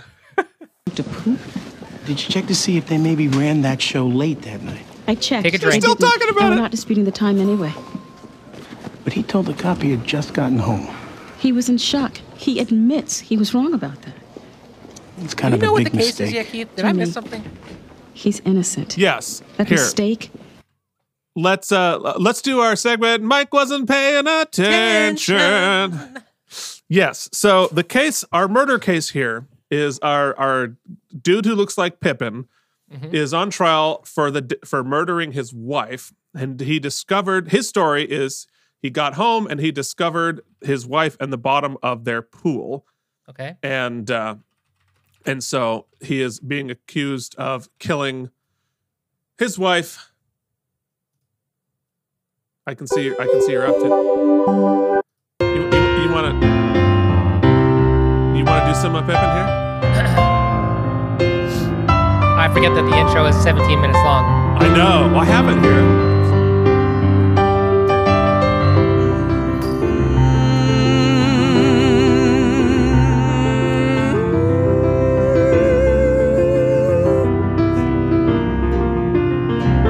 Gotta get back home now to watch Boston Public before it's over. It's a really great television show where teachers bone the students. But I can't watch the end cause there's something I should do. Murderers belong where they can murder. DAs belong where they can die. Got Just to wanna be watch Boston Public with my, my wife. Gotta find my corner. Oh wait, uh, I guess uh, I'm in a different place than I thought. Anyway, that joke brought to you by uh, Karaoke Instrumentals, the YouTube channel uh, that I guess gives you karaoke instrumentals. And and for some reason credits Corner of the Sky to By Ben Platt. Ben Platt? Dude, I don't even think I ever sang it. I think he put it out like an album, but like he's not he has not uh Corner to the Sky, great song, but literally every time you're at a cabaret or at an audition or something and you hear that piano riff, you're everybody literally this is the reaction. Oh Jesus. Well, it, it's because it's because of our generation. Yes. Because our generation, it was one of those like overdone audition songs for people our age. If we weren't singing like "What Is It About Her," Mhm. we were doing a corner of the sky. Well, color me because I had never been a, a, a student of musical theater. So like like I did, I had done Joseph, and then I went and got that part in Pippin, and so then I moved to New York, and I had just done Pippin, and I'm like, oh yeah, Corner of the Sky is gonna be my jam. Was right. quick to learn. Oh, you can never sing that song, and I was like, oh, oh no, you you, uh, you you jumped right to "Lost in the Wilderness." that was next. Uh, followed by um, what's that one from Jekyll and Hyde? Uh, not Jekyll. Yeah. Oh no, shit. Well, nobody was doing. the Uh, only this is the moment. This is the moment. He's on trial. Which is what I. That's what I sang to get into school. That was my audition. Was it really? All right. Well, this was your All this incredibly specific musical theater former performers. Uh, I guess everyone's a former performer now. That was the. There's like shooter ten only. people in the No world who like. associates. They're gonna be like, oh my god, that's so right. Well, last night my brother was watching an old rerun of SUV, SUV, SVU, and he's like, "Oh, isn't this guy great? Isn't this guy great?" I I was like, "You mean Raul Esparza? He's a Broadway guy." My brother like, "No." I was like, "Oh Jesus, Nick, come on." I, I know, I know. Directly, indirectly, or there is no deal. There's just one guy. A witness Everyone saw a on woman SVU is a driver in the car. person. Yeah, that was his mother. She lives with him. Hold on. Stabler's coming back, baby. This says 30 years. You said he'd be out in 20. Amend it. If it turns out anybody else is involved, deal is off. There's nobody else. They're real What's chummy. his These name? two, real chummy. That. Yeah. Well, he and he just and gave up the shooter, and the shooter's mom. Bruce Manning. He lives at 1412 Columbus Street in the South End. Really has that address committed to memory. Yeah, who like who has people's addresses in their head? I know one address, and it's mine. I barely know mine. I don't, I don't even know my wife's phone number. So How you doing? Okay. I actually had to sit down and study Jen's cell phone number, study it so that I could memorize it. It's hard to memorize shit when you're an adult. Eleanor doesn't think so. so true. We know corner of the sky, front to back. Why are you even working? I forgot how many bars the intro was. I have things to do. You're giving the eulogy? One of them. But I'm coming up Seems short like for yesterday we were kids in school, doesn't it? Talking about our dreams. Slow zoom, Keith. Slow zoom. Same conversation we have every ten minutes. A mom. We've had friends killed. And I've had cops killed. We're not kids anymore, are we? Cold-blooded murderers, No. yes.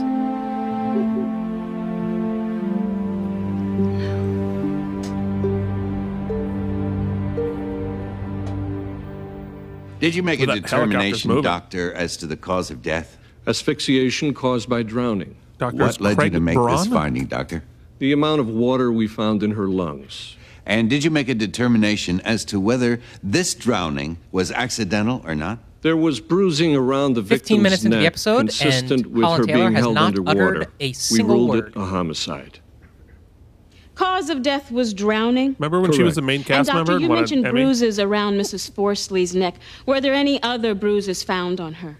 There was a slight contusion on the side of her head. Any idea how she got that? The head may have scraped the pool when he was pulling her out. Could it be possible she hit her head before drowning? I don't think that happened. Is it possible? It's possible. Thank you, doctor. And is it possible Mrs. Forsley bumped her head, became unconscious, causing her to drown? With bruises around her neck? If one were to drag her from a pool by her neck, This she very could get similar to the postmortem bruising, could she not? Is that what he's saying? This isn't about what anybody's Is it possible saying, doctor. birds got caught I'm in her hair? I'm asking you as a coroner. Was there if an a drowning owl there? victim were pulled from a pool by her neck, could she suffer post-mortem bruising? I'll say unlikely. So many men seem destined to settle for post-mortem bruising. Likely, so possible. Remotely possible. I'm gonna regret having uh, made a Pippin joke. he does look like him. He though, looks eh? just like what's his name? John uh Miss Gamble. Uh, Rat Rat you yeah. something. I'm sorry about Mr. Bay. Shout out to Thank John you. Rat Listen, Rat I've made someone. a tentative deal with Jackie Cahill. He's given me the name of the shooter. Here's the Oh, I know this now. guy. The problem is Yeah, are all others in right, the here, building, let's in- do. Guy that Mike knows. Guy who looks like uh, he played lineman. He he does. He is Art LaFleur as Captain William Bowling. Uh, he will be back. However, he will be demoted to detective for the next two episodes that he is on. Uh, he has obviously an extensive career as a character actor, including The Sandlot, The Blob, Field of Dreams, where he played uh, Babe Ruth, Doogie, and the A Team. including his mother. According to Mr. Cahill, this man won't hesitate to either take hostages or shoot his way out. My suggestion you apprehend him outside. He has a nighttime job. Uh, reportedly, he leaves work around 9 o'clock. This comes from Cahill. Yes, evidently he carries at all times. Babe! He's extremely dangerous as he is volatile, so make sure your men protect themselves. The last time you gave We'll a take him heads up to the police, Helen, they ended up dead. And she's like, he's carrying, I he's went dangerous. out to the pool and I saw her. Laid it on a little thick, eh, Helen? She was just laying face down on the bottom. And what did you do? I jumped in to get her. I swam down. I pulled her out. Put tried to give her mouth to mouth, though, but I can't, When you I can't pulled mess her up out, this do. how Oh my did god, you I do have to that? blow this out for I first hours to get tried these to. curls. by the arm, but I couldn't get any leverage. I remember I grabbed her head to pull her upright a little, then tried to get her on my shoulder. Did you ever grab her neck? I may have. I, I can't really remember. How long did it take for you to pull her out? Well, I was unsuccessful at first. I had to come up for air. Then I went back down, and I was You know, Keith, pull her out is al- also known as my Plan B method. able to drag her up. Might have been a few minutes. Do you remember what happened as you pulled her out? I remember trying to revive her. There's just and when I side shots of Kittleson just listening. Like she's not she's not even doing anything. Hey, she got paid her full rate. My wife isn't breathing. Sir, can you tell me your address? You know, the last time Rebecca touched one of those cassette recorders, she blew That's up. That's true. Yeah. It's the No, same exact model. That's true. I think if I were her, I'd get a, uh, a, a an early mini disc recorder because I know they existed. She I had one at this breathing. point. She was in the pool. Where is she now, sir? She's on the ground. She, I got her out, but she's not breathing. Oh, she's blue. My God. What? Pretty compelling. Is that your voice, Mr. Forsley? Yes, Actually, it's, Bla- it's Ben Platt, I think. When did you arrive home from work that evening? probably somewhere around 8 o'clock. And when did you discover your wife in the pool? Closer to 9.30. So, you had been home for more than an hour. Yes. What were you doing between the time you arrived home and the time you discovered your wife? I was in my den doing bills. So, why did you tell the police you had just gotten home before you discovered your wife? I don't know. I must have been in shock. You stuck by your time story at an interrogation later at the police station. Were you in shock then? Probably.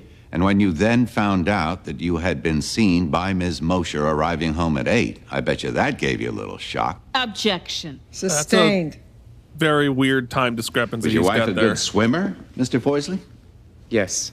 In fact, she was a competitive swimmer in college, was she not? She was. All right, I noticed that your pool is about 20 yards behind the back door of your house. Can you see the bottom of the pool from the back door? 20 yards. You had to Yeah, walk right. up to He's a- look. he's got a big backyard. So, you open the door. You saw that she was not out there, and you said to yourself, I wish "Gee, my I whole think I'll backyard check was the 20 bottom yards." of the pool." Objection. Overruled. What made you think she might be at the bottom? She didn't answer, so. You said you went from your office to the kitchen to the pool.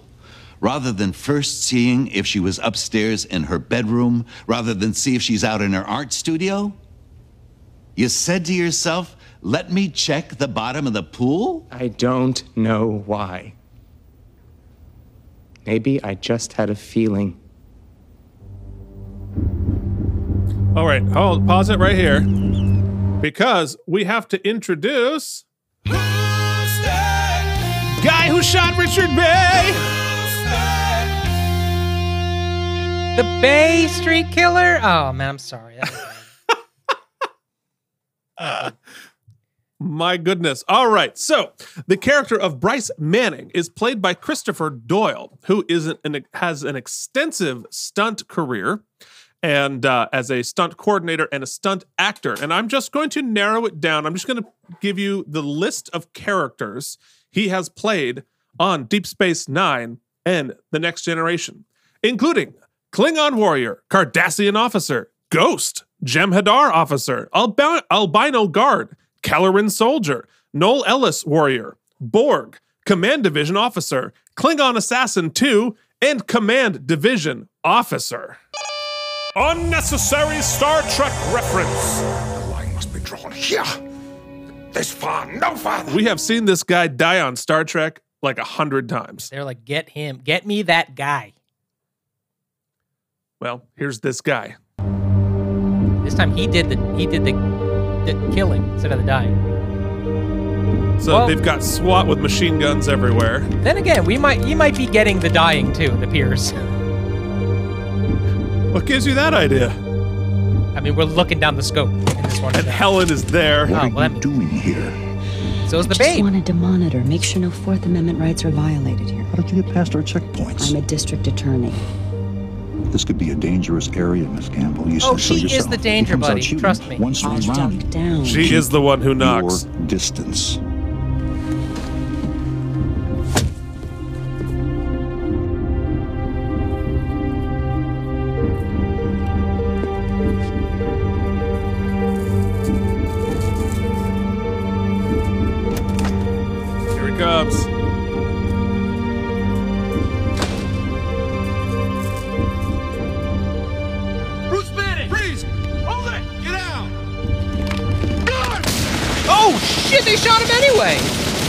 Gave a look, Keith. Oh, this was first degree premeditated. What did she call in a favor? Well, she orchestrated it. What's happening? Stay back, ma'am. Bruce! Mom. Look at how nonchalantly Helen just walked up there. So yeah. So he's holding a phone in his hand, which I guess they're gonna say they're gonna claim looked like a gun. The question Right. is, Keith, did Helen make the call to his cell phone that he pulled it out? oh, ooh, I like that. All right. Yeah. Place this woman under arrest for felony murder and take her into custody. Damn, she is ice fucking cold. Helen Gamble. Oh, yeah. Do not fuck Yo. with Helen. Yo, supervillain is here. She puts the She hell is- in Helen. Just now? I think she's About an hour Darth ago. Helen. Why were you there? There's nothing on television, okay, Ellenor? It was either a movie or watch a guy get shot. Is that funny? Uh, well, comedian. You enjoy it, Helen? It didn't hurt. Jesus. That's your roommate, P.S. Like when Keith was my roommate, we played Madden and ate Chinese food eh, on the daily. These these sure two did. these two uh, discuss murdering people. Man. What I wouldn't do to Mike? play Madden and eat Chinese food right now. Why didn't you tell me this was going down? The man didn't have a weapon. Do you know that, Helen? Keith had uh, uh, inside baseball. Keith had two very specific Tupperware containers. He would transfer the Chinese into the Tupperware container, place on whatever condiment, mix it up, and, and then move to the one couch he would sit on. We would turn on the stolen projector, uh, kick his feet up, and uh, begin to eat the Chinese food from the Tupperware container. Keith, do you still utilize the Tupperware container method? Hell fucking yes.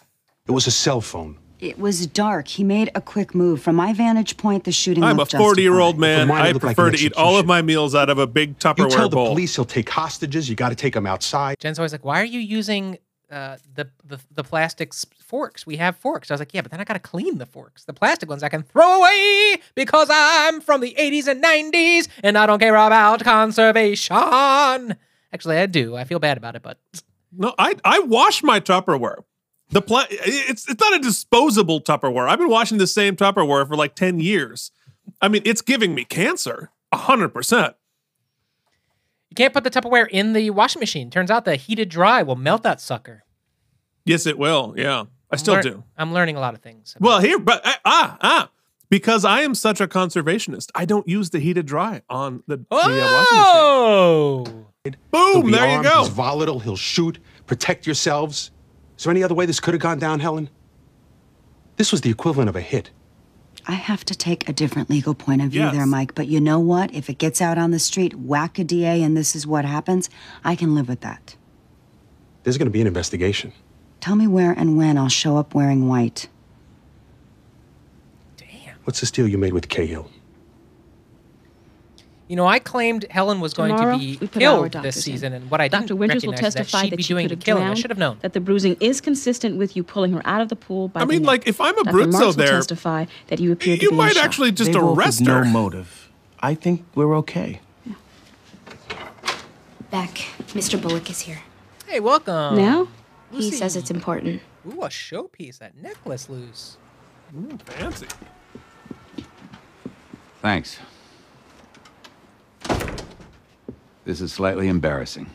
You caught the real killer. You could say that, Jimmy, yeah. What's going on? Well, it seems your client has an alias. Why we're just finding this out, I don't know. But this hoarseness here in my voice is because I've been screaming. He has an alias. Peter Bryant. He was arrested six years ago in Indiana for murder, charged with strangling his wife. He was acquitted. Uh oh. I He's guess on the at lam? that point, he moved to Boston to make a new life for himself.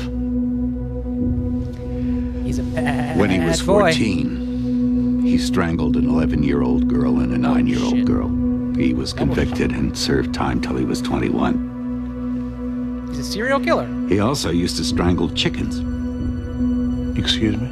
As a youth, he would trespass onto farms and kill chickens. Keith, uh, choking chickens, also known as my Plan B method.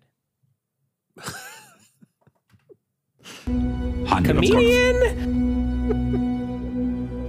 See, unfortunately, I need a third one now to really bring it home. Stay tuned. Pippin. What's wrong? There's been a new development. What? The DA found out about three other murders. Peter.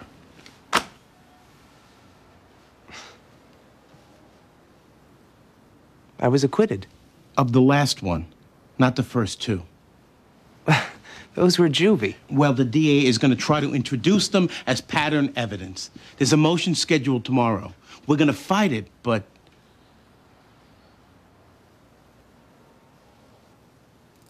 Is manslaughter still on the table? Uh, Everyone in my corner's gonna die. want to tell us about the chickens? Die. Die. Man, we're gonna keep get going back to the Pippin well, and six people get it. Oh, that that well is. Yeah. You killed him? Mr. Cahill, I'm afraid I'm not satisfied that you turned over all the people responsible for Mr. Bay's death. What?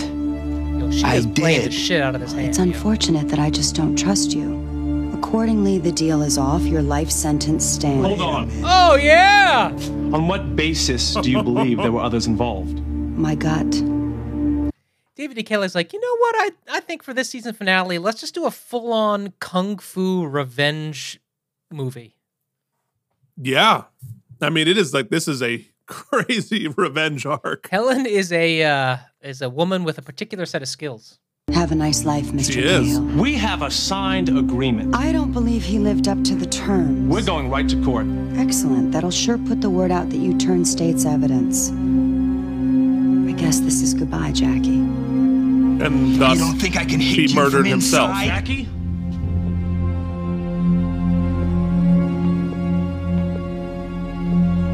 I was so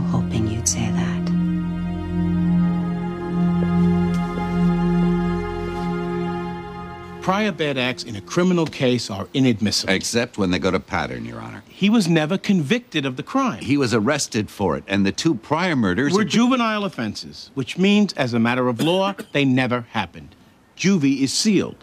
That means we're talking about one prior offense. One offense does not amount to a pattern. The pattern is he kills oh, wives. come on. Look, Hey, Keith, killing my wife is also known as my Plan B method. Sorry, sorry, Jen. I didn't mean that. I just I needed it for the comedy. For the comedy, you understand? For the comedy. this man borders Wow, on I being can't a wait for serial this to be killer. played He's back gonna in kill evidence. again. What's up, Judge? Based on what I'm hearing, I'd say it's a guarantee. Hey, guarantee. welcome, Holland Taylor. But juvenile records are sealed.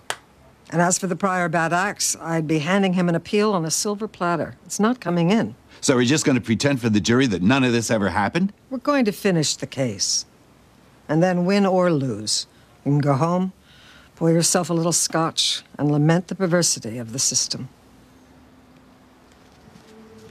I mean, it's crazy. It's the uh, the right ruling, but it is insane that. Are you all right? This none of this Yeah. can come into evidence here. I, I just.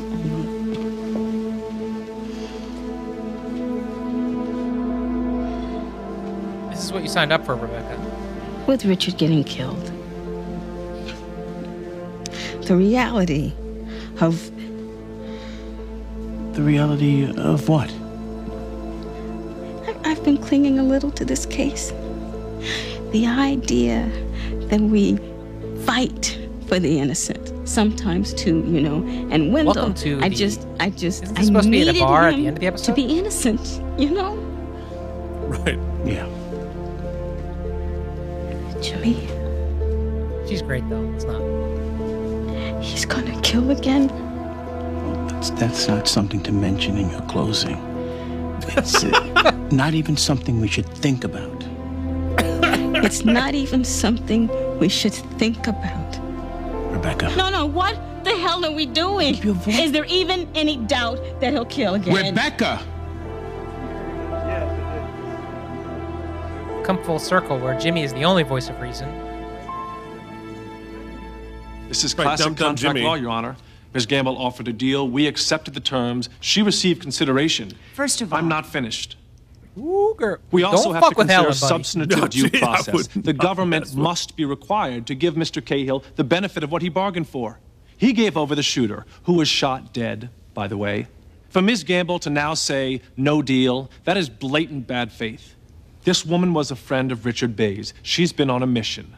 The shooter is now dead. Now she's reneging on a signed agreement to get my client, and it should shock the conscience of this court's fundamental notion of fairness. Miss Gamble? The deal Ted called Mitchell, for Mr. back as Cahill Judge to White. reveal everybody oh, involved started Boston, in Mr. in Bay's South. death. Pretty. Because the shooter was fatally wounded, our investigation of Mr. Bay's murder has been severely undermined. As for fundamental notions of fairness, this man put a hit on a DA. He has since threatened to put a hit on me.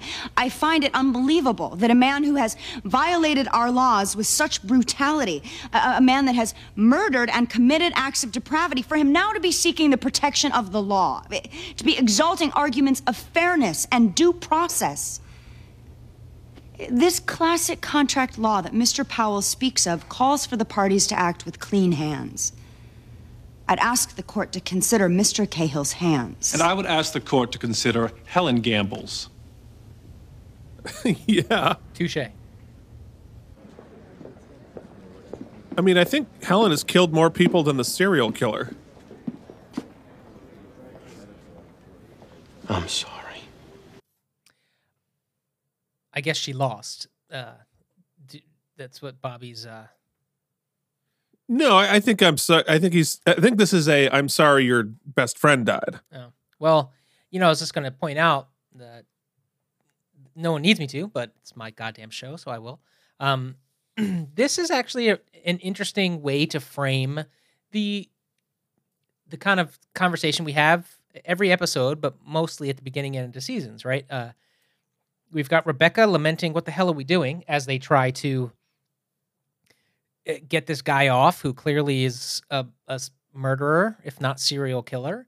uh, Yeah. using the law. You've got Helen, who is also qu- using her protection as a as an officer of the court to be above the law, and Right, and, and yeah. basically uh, dispatch vigilante justice. And it- brings back to the question, like, what is fair? What is the who is in charge? Who's running the show? You know, uh, Yeah. it- What is good? What is bad? What is justice? You know, yes. Are we? Do we take it to extremes because it's television? Yeah, but the truth is, that, like you said earlier, very astutely, Keith, there is no black and white, right? It's there. It's just all shades of gray, and and we're just in this chaos circle trying to figure it out. Well, the law itself is a powerful tool that can be used for justice or against justice.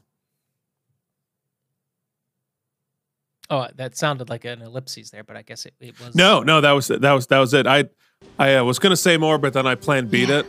I know how close you two were, and I'm sorry I don't for your I don't loss. choke chickens. I plan beat off. And I'm sorry for being an accomplice. Well, now you've done two, so now you need a third. That'll be six. The comedy's coming six. There's no more denying that, Helen. You're a defense attorney. Yeah. Magic words, I guess. To check your conscience at the door. I guess everybody's gonna quit this episode. Where? How does season six start? I'm so sorry for your loss. Oh, Bobby Donnell's like, I need one scene to win the Oopsie. I mean, they're both crushing it. There's the there's the hug.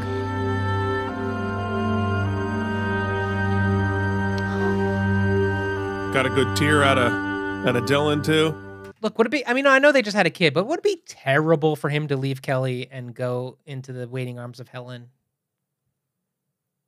Well, uh, imagine Helen as a mom. Uh, you know, we talked about the Stepmom. sock under the bed. The third, that's the third time I've mentioned uh, the the sock on the bed. So I've just called in a SWAT team, and uh, Gee, he's very dangerous. very dangerous. There's a loose cannon in there. Totally, yeah. Leaves his laundry everywhere. It could be a gun. That sock could medical walk off on its own. So Ours, sure could. theirs, Oh, wait. including the coroner. Don't mention your guy killed his other wives.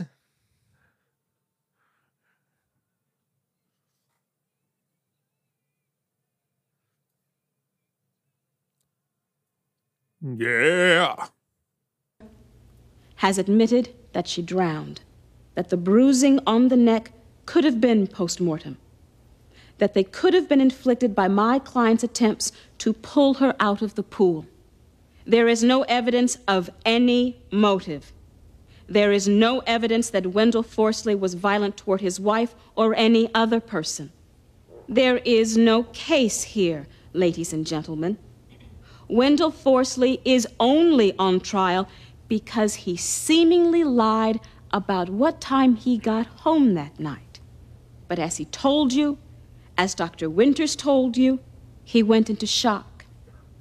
He wasn't trying to hide anything because Wendell Forsley had nothing to hide.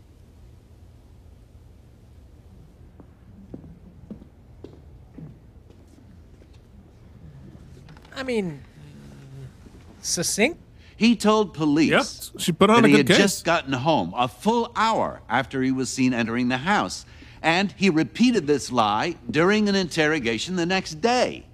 It was only when he was told he had been seen going into that house at 8 o'clock that he then changed his story and said, I was in And shock. That would be No sense of time. what would make Good swimmers just don't turn him. up at the bottom of the pool with such marks around their neck. She was murdered. She was murdered by Wendell Forsley.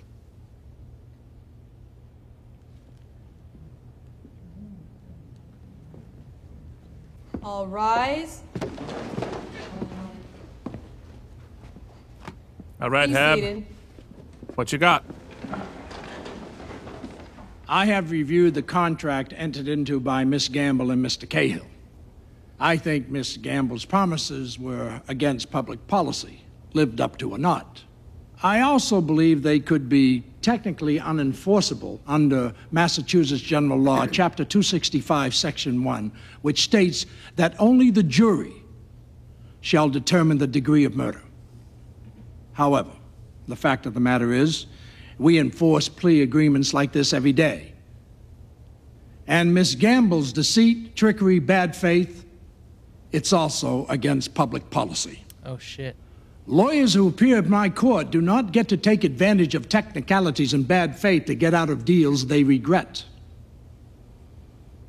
I'm therefore honoring the plea agreement. Mr. Cahill's first degree convictions are set aside. We enter second degree counts. And Holy pursuant shit. to the agreement, Mr. Cahill shall be eligible for parole in 20 years. Back fired. Although she did, the one guy is dead. Thank you, Your Honor. However, this plea agreement is silent on sentencing when it comes to other crimes, such as Mr. Cahill's threat to hit Miss Gamble. We deny that ever happened. Yes, it would be nice for you if you got a trial on that, but you don't. For sentencing purposes, I need only find by a preponderance of the evidence that it happened. I make that finding now. To threaten a DA, Mr. Cahill. I'm adding 75 years to each of your two counts, sentencing to run consecutively. So you will now be eligible for parole in 150 years. Adjourned. Now, that's super satisfying, but like, is that really possible? I mean, can can a judge on the preponderance of the evidence do the trial and in his own head? And secondly, if even if you say yes, he did threaten a DA, aren't there sentencing guidelines? Aren't there rules that say that's a two-year offense, a three-year offense? Like, is it within the judge's discretion to put Well- 150 years? Okay, so this is a criminal case, so it's it's a little different, but I mean it's it's basically in many ways the the jury the verdict notwithstanding in reverse, right? Right. But it's but the, you know, our system is set up to be on the defendant's side, not on the prosecution's side. So I I'm I mean, I, I'm sure that it is possible because I- otherwise, yeah, it we would wouldn't be need a law, we would need a, a law person because it, it's it's not just specific to it's not in his criminal case, right? This is in regards to his plea agreement. It's a right? s- right, and it's a separate crime too. Right. Also, also worth noting there that the the lawyer, speaking of like the blurred lines and whatnot, the lawyer there or the defense attorney blatantly is lying. Right? He was there. He heard the threat. So he's they and he's saying we deny it ever happened. So he's just lying straight up. Right. Yeah. So, so if the judge is making the determination that it did happen, the evidence supports that it did happen. Isn't that guy? Doesn't he go with soggy fries? Doesn't he get contempt? Well, yeah, and the evidence is literally just Helen's say so, right? Right. So it j- just Helen said so, and and uh, and someone he just called out for lying and doing all this shitty stuff. It's it's odd. It's satisfying because we want to see him go to jail forever, but it it is sort of like, huh? Well, speaking of satisfying, we have nine minutes and 45 minutes left of the episode Of the season. of the season. Like, what? Uh, satisfied is not a feeling I'm feeling. So let's see how. Can we get there? I don't know. Okay, we have victory Depends. music. Depends on uh, how your plan B goes. Whether you're satisfied at the end. Doesn't take much these days to satisfy. Just look. You got a kiddo, Sydney. Just look at me You across think the you room. honored Richard Bay and all this? you think that cowboy up there just ratified In you? my mom Go jeans. Richard and Bay bubble was a man of integrity. He honored his word. He honored the law. If you'll excuse me, I have to go to a funeral. Well, I hope you pay tribute to him there, because neither you nor that judge did here. Get off your high horse. He's right though. Yeah, but he lied too. So who? who so who was he to to uh, dick, dish out platitudes? I get the feeling you don't really want me to win. No, Pippin. No, we don't. What was your motive? If you don't mind my asking. I don't know. Well, Keith, it turns out Pippin doesn't know either. He wants to pursue something bigger than what he has, and in the Mhm. end, turns out that that doesn't exist. It's Yeah. all a mirage. So, in many ways, your uh, Pippin analogy for this poor bastard, just because his hair is curly, uh, seems like it might pan out. He's just wandering through life, murdering people, Mm-hmm. directionless. And it turns out that it is the devil, basically, who is uh, calling him to proceed. So, you know, we got really metaphysical here. Hmm. Really pushing the musical theater Maybe references power. today. Power.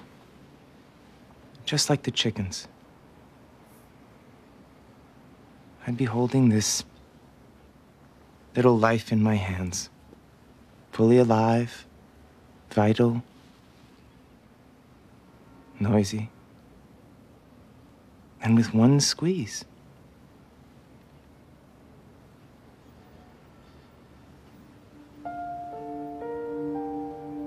Sad piano, sad piano. Sad piano. I, d- I didn't know I was going to kill Annie.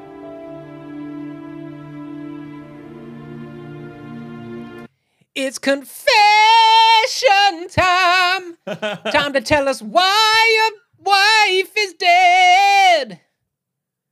Oh, Yeah, damn it- it. You're going to make me do it. Confession time. Oof. This there's so many like serial killer monologues on this show. I was caressing her face, Always wanted to do one. and she Now's just chance. seemed so. It would be way too creepy. I feel like I'd be good at it. That's the sad part. Next thing,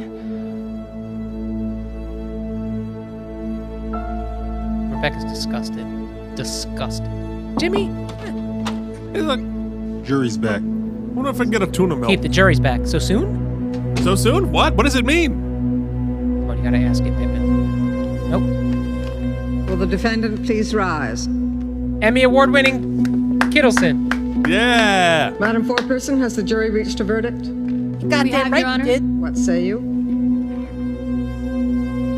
Commonwealth versus We sentence him to find his own corner of the cell. Oh. Wendell Forsley on the charge of murder in the first degree. We find the defendant, Wendell Forsley, not guilty. Oh, or not.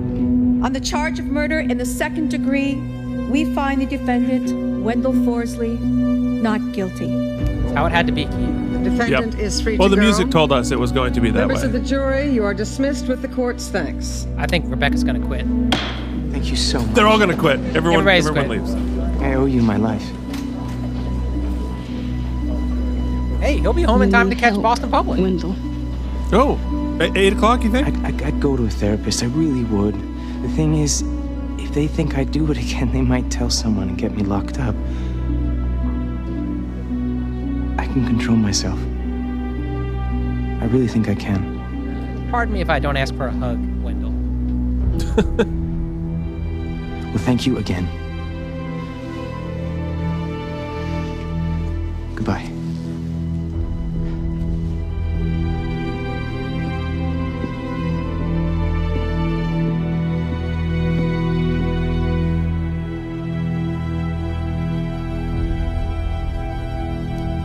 Go to. Here's Helen's eulogy. Let's see how she. Uh...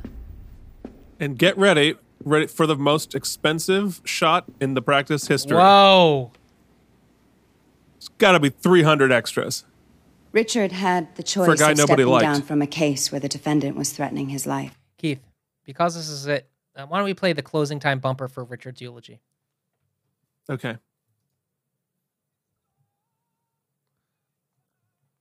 Time to put Richard Bay to bed. It's closing time. Cause Thanks your a lot. budget now is dead.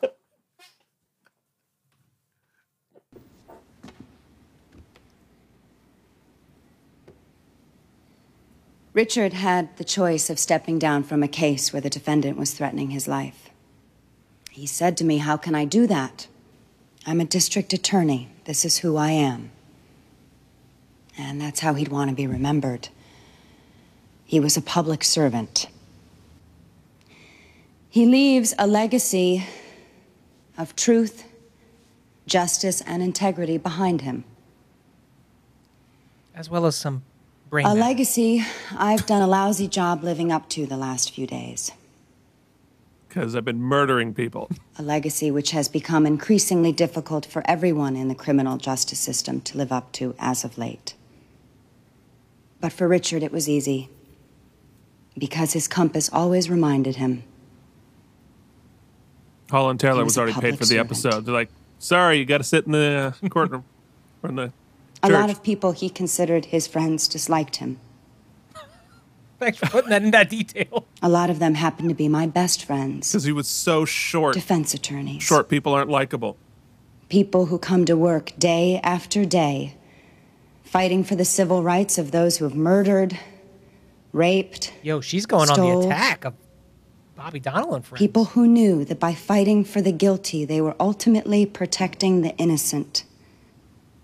Those people have come to doubt themselves in the wake of Richard's death. Richard never doubted you. He respected you enormously. Oh. Because he knew you two were public servants. And he'd want you to know that. Okay, that was classy. He was scared the night before he was killed. Not sure it was true, but it was classy. He was afraid that the threat made against him might be carried out. And he said if he should die, be sure to tell everyone he tried his very best. And bury me in, in flats. We all know that, Richard. Lifts. Lifts. I meant to say. Lying there I'd say is a heels, but I kind want to tear the Ziploc. a man who saw a I'd like to apologize to Lara Flynn Boyle here, who is giving quite the hell of a performance that we just can't help ourselves. It's been a long episode. We're tired. I feel like I lived a whole life. crime and tried to stop it. It's also Monday. A man who saw lot. It is. victims and tried to console them. A man who Wanted a date with you and that you a never man gave him? who, more than anything else, Well, she did.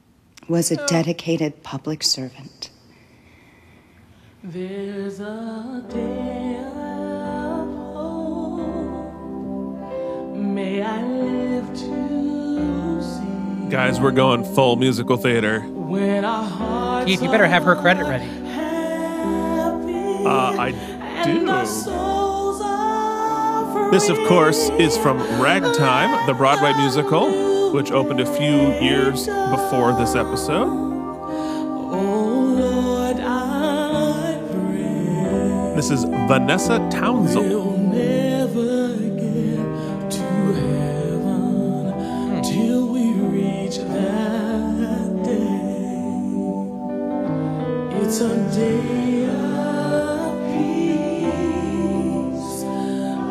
We better zoom in on Bobby. Still your show, Bobby. Baby Bobby. Bobby, baby.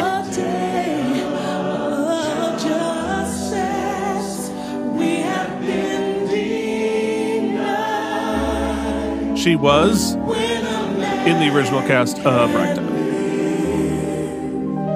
And she was an Effie White in the Dreamgirls Broadway cast. Oh, we're getting a full-on Richard Bay montage. We're getting a montage.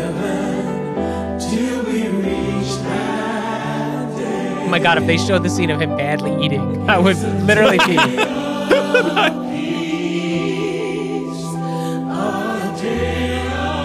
Oh, they're giving him all the residuals for this episode. They're like, you know what? We kicked you off the show. I mean, I genuinely think When was that? When he kissed Helen. it was early.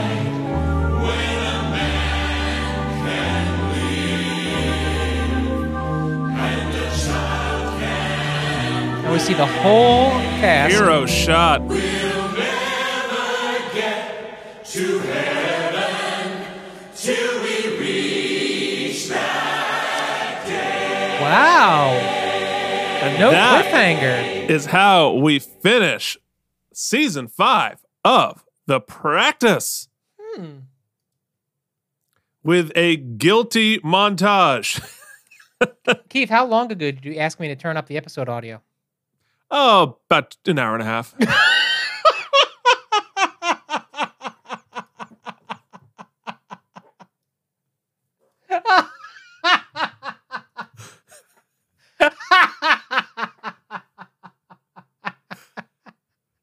oh, that's perfect. Nailed it. Nailed it. oh, we'll see you back for the oopsies in just a second. and we are back, baby. Yes, indeed we are. Boy, you have uh we have gone on a journey all the way through season 5. Yeah. And uh just in case you uh you didn't remember, uh we have my favorite segment. Mike has 30 seconds to remember what just happened on the show.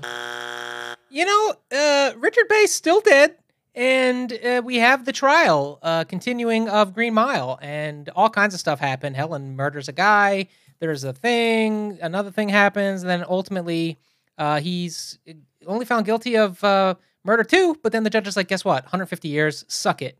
Everybody doesn't know if they want to be lawyers anymore because Pippin's a murderer, and you know, Rebecca's upset with that. And so we walk off in a hero shot, and everybody's like, what's happening next season? We don't know. We don't know. We don't know. But I know what's happening next for us. It's our fake award show entitled Ladies and gentlemen, the Out of Practice podcast, in unofficial, unsolicited, unfactual association with David E. Kelley Productions, proudly present Oopsie. The Oopsies! Celebrating excellence in acting good, lawyering good, guesting good, and being Tom Brady. Not to mention, this is where we rate the episode and stuff. Now, here are your hosts, Keith and Mike. What the hell are the oopsies? Well, I'll tell you, Jackie. It's our fake award show, which begins with. Most Valuable!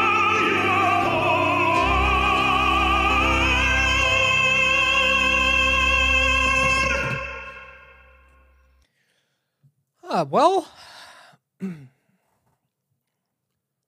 I mean, I guess the my my first vote goes to uh, Rebecca D because she, you know, got the guy got Pippin off, even though not only was there evidence, The only thing that gets him off is choking chickens. right, and, and the evidence there's a preponderance of evidence that he was a murderer, but she lawyered him uh, past that and also gave a great close. So I think it has to be Rebecca D and Jimmy, but it was really Rebecca D.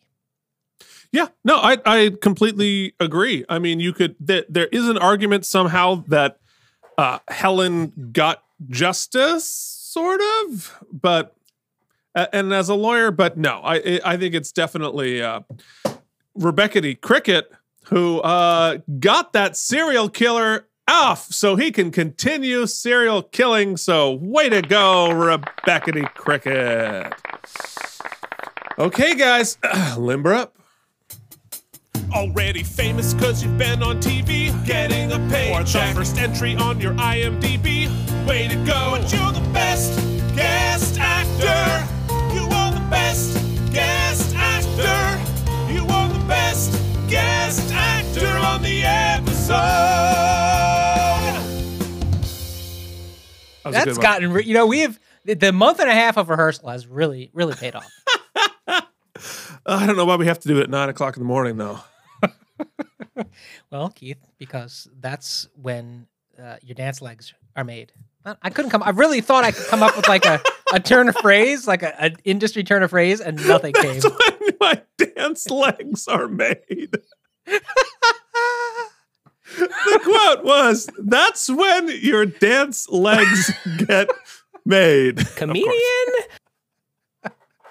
You wouldn't know that I had we had twenty plus between us, almost forty years of uh, i- industry knowledge, uh, theatrical industry knowledge. I know both of us, and I, I'm so I'm sorry, not for us, but for the art form. Yeah, have really. been paid money to dance.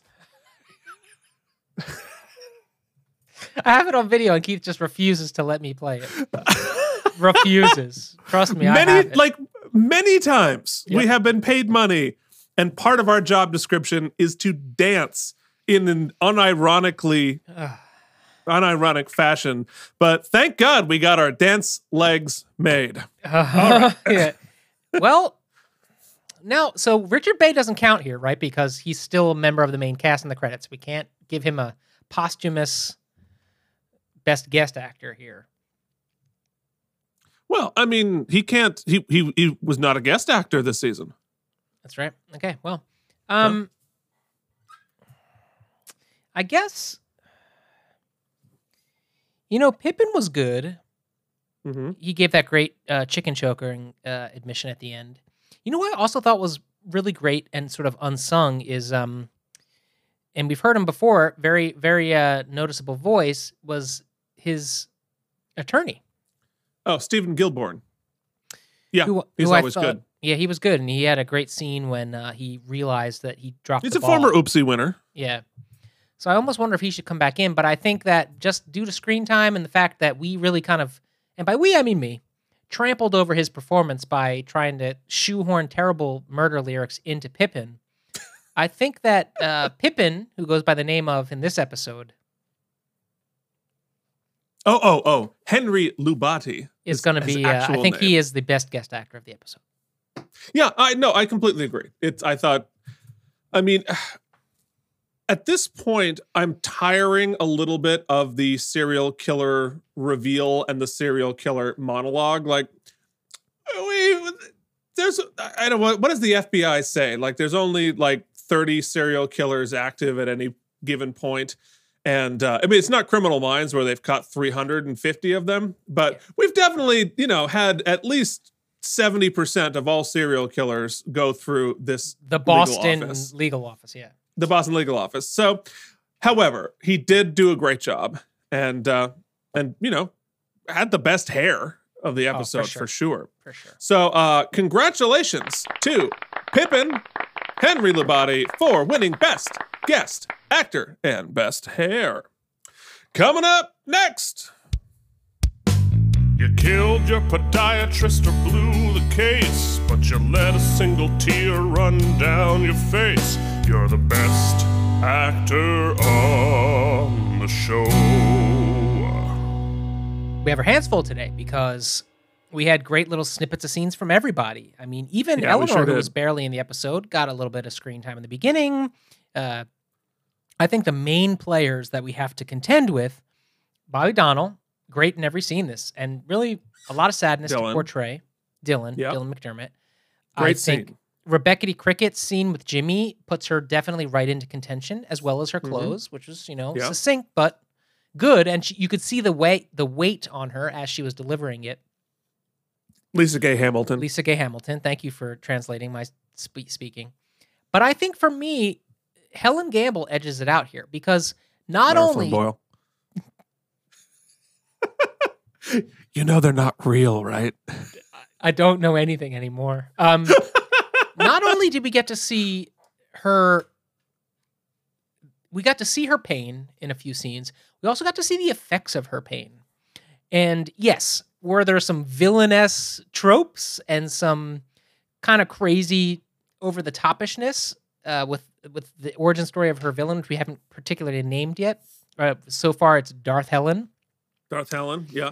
But even those were grounded enough that they were uh, frightening and or intimidating at the least. And on top of all of that, they didn't seem out of place. She played them as real as they could be to the point where Ray Abruzzo was uh, uh, scared, Scared of her. now. Yeah. I'd be scared of her. Eh, But then that the the eulogy at the end, even though I spoke over all of it, she was still able as an actress to take all of those disparate performances of the episode and show that they were all performed by one person. That that Yeah. it is really Helen Motivated by Yes. that feeling. Yeah. Helen is feeling all those feels, and she feels justified in what she did. Now we can talk whether we think the episode had a strong viewpoint of anything. That's where I think we maybe we might have a conversation because I'm I'm still Mm. mulling it. But as for as as an actress, I think she had the the, the toughest hill to climb because of the sort of varying peaks and valleys of, of what was written for her. And so I think for that reason, I, I'm going to give it to Lara Flynn Boyle. Yeah, no, I I- think you're I think you're right. I mean, I think Dylan did some of his best work in this episode in that scene, um, and I I it was really really excellent work. If if the episode had been about him, I think we'd be doing that. But this is a this is sort of a tour de force for Lara Flynn Boyle in this in this episode, and it is Helen full Helening. This is Helen at an 11. You know, like we've seen Bobby at an 11. This is Helen at an 11. And I think she's a really compelling character because she has, you know, uh, these good impulses. And we see, I mean, this whole season, we've watched her battle between her good angels and her bad angels. And, and she is just somebody who appears to be stoic so often, but her behavior is the behavior of someone who feels deeply. And I think that that, like like you said, um, so I thought she did really excellent work. I mean, and I think the the redemption of Helen arc ended where it began, but it all kind of made sense. You know what I mean? Like her her behavior doing all the things that she did. Well, I guess we'll talk about it in the in the tires section, but I really liked that it was using her character at the height of her intelligence. I mean, she was evil, uh, uh, or you know, she she certainly like she wasn't at the height of her morality, but she did. She had an objective, and she got what she wanted to accomplish done and didn't have consequences. Like she got literally got away with murder, and and got this guy. You know, and, and unlike the last time when, and we can talk, like we'll talk, and unlike the last time it happened with her, where we didn't really acknowledge that and we didn't really talk about it, this time it's clear, and she ain't Yep. denying it. Right? It's Yep. it's on the table. Yeah, and the Abruzzo scene again. We're we're talking. We're almost we're almost in tires now. Uh, so you know what? Let's let's just for the for the sake of uh, sakeness, congratulations, Lara Flynn Boyle, on your Best Actor award. Uh, and let's quickly do The Tom Brady Award for being Tom Brady. Keith knocked it out of the park with satire over killed Tom Brady. So there that is. Uh, let's enjoy I'm it. definitely gonna get sued for that. Yeah, that's why it's coming off the screen. And uh, because we already started a conversation that I think people are more interested in, we'll just say that this week is clearly Pip and Brady. So that's easy. Oh, of course. Um, and then let's move right on into. Oh, okay. I have a cue. that's your- that's your- Ladies and gentlemen, it is time to announce how many spare tires this episode gets. Yeah, so uh, you know, I'm, I'm curious. Let's let's have this a little more conversationally. I'm curious whether you think because I'm I'm questioning whether the B case is even necessary. Like I I get that it, it lets us ha- let Rebecca, who's sort of the moral center of our firm, have that ever present debate that we're having every episode is like blah blah blah blah. But for me, juxtaposing evil Helen in the pursuit of justice versus evil Green Mile, who is evil evil, right? But they both have the same objective, right? Basically, it's to outdo the other person, get what they Right. want, and whoever gets in the way, to hell with it. Uh, but one is saying they're doing it for the good, and one is doing it not for the good, right? Right? Right. Paints the picture of the chaos we had talked about earlier during the episode much better than the the tropes of serial another serial killer who we find out midway. Like I just Well, I I think there is a connection. Okay. Uh, as well as there is a connection to our conversational uh, uh, spare tires because you didn't set up the one shots. that was so so clever. very very smooth. I still called you out on it. Um, I actually think there is a connection Okay. between the Helen story and the serial killer story because you have the the it's sort of the downsides of the law and and the public servants. I mean, it's the title of the episode. So, as a public servant, Helen was able to use the law by not doing her job really and getting somebody killed, and it had a bad consequence. And Rebecca, however, is using is ethically using the law and has a bad consequence. So you have so it's sort of like the law you you have you have they're the two angels, right? So you have Helen use unethically and Rebecca ethically and both of the consequences were bad. And yeah, I think okay.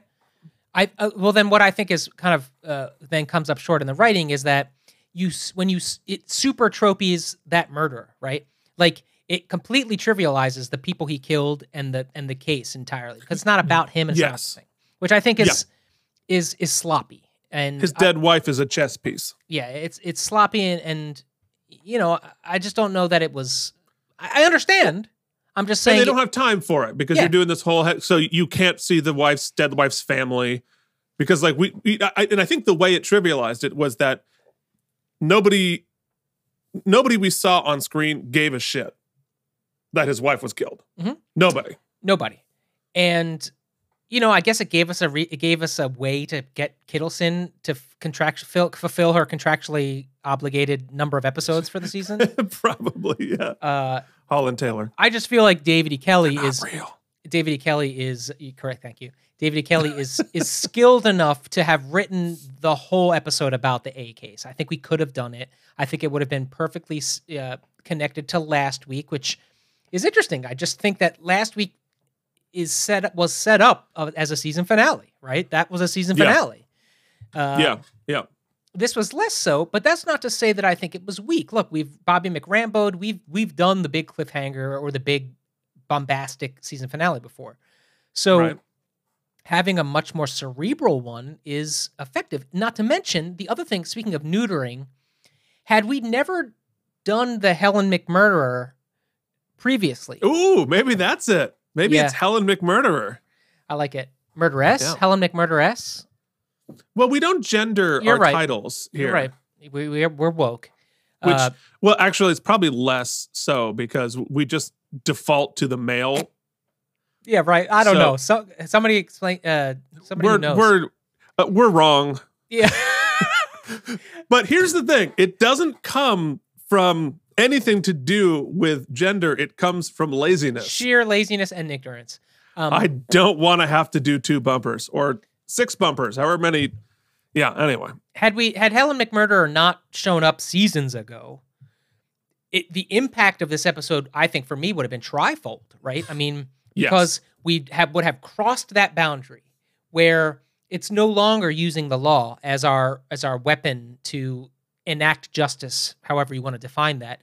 She stepped into clearly plotting a murder. I mean, Yeah. straight up, whether the person deserves it or not, that's a whole different podcast. But straight up murder. And and we identified it, right? And I think oh yeah, what what look it's a long there's a lot of episodes in a season what what gets a little muddy is that you know the whole arc of helen this season was pretty cool pretty interesting like you said and it came full circle there are a couple of those moments that stick out like that moment with lucy like we should never make we should never then have helen be the moral authority on anything right if this is the arc we're going for but we'll let those go like you know Well, I actually disagree. I I Okay. like that she's complex enough to do both. All right, that's fair. I just think I think it what's what I find most interesting, and this is a season in which two of our cast members have had babies.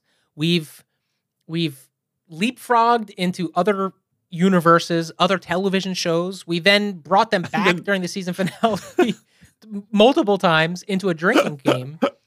That the most compelling arc of the entire season is Helen Gamble. And we Yes. and, you know, and I think Richard ends up serving that arc. You know, his whole the whole character of him, I think they realized, oh, that's what this has done. And look, what's crazy is Bobby has been our hero for so long. I am interested to see where he's going or what's going to happen. I'm interested to find out what, with what's happening with Rebecca's crisis of conscience, but nothing to me is more am I more interested in in as to what the fuck is gonna how do we continue with Helen? We have to Yeah. it has to go somewhere. And uh, I just think that also I want to I want to point out that that hero shot of them all walking away from the funeral is badass. So badass. badass. Um, and I love that Helen is a part of that group, and that despite all this back and forth, through Richard and through that eulogy, she's able to say, "Look, despite all the bullshit and the arguing and the murder and the fighting, like we are all on the same team. We're supposed to be, and we're just doing the best we can." So, Yeah. Well, I, I no, I, I agree with you, and we'll and we'll talk about it next week in the season oopsies. Look out, folks! Uh, if if you saw last last uh, season, we we uh we we do it. Are we going really- green screen again? Should we go green screen again? We, should definitely go. No, but we have to go green screen again. Uh, and uh, I've I've queued up some really fun clips. Uh, it's gonna be worth it's gonna be worth a listen. Okay. Um, or view a view. You should definitely like the season oopsies. The whole thing's gonna If be you only watch one, If if you only watch one, you definitely should watch the season oopsies on YouTube. Anyway, um, I mean, this season is you're right. I think it's Helen's season. And and I think it like last season was Ellenor's season, and this season is Helen's season. And I think that that is it's interesting. I've liked the complexity of that character. I agree with you that had she not previously murdered somebody, this would have been much more shocking. But in that she had, I would have liked.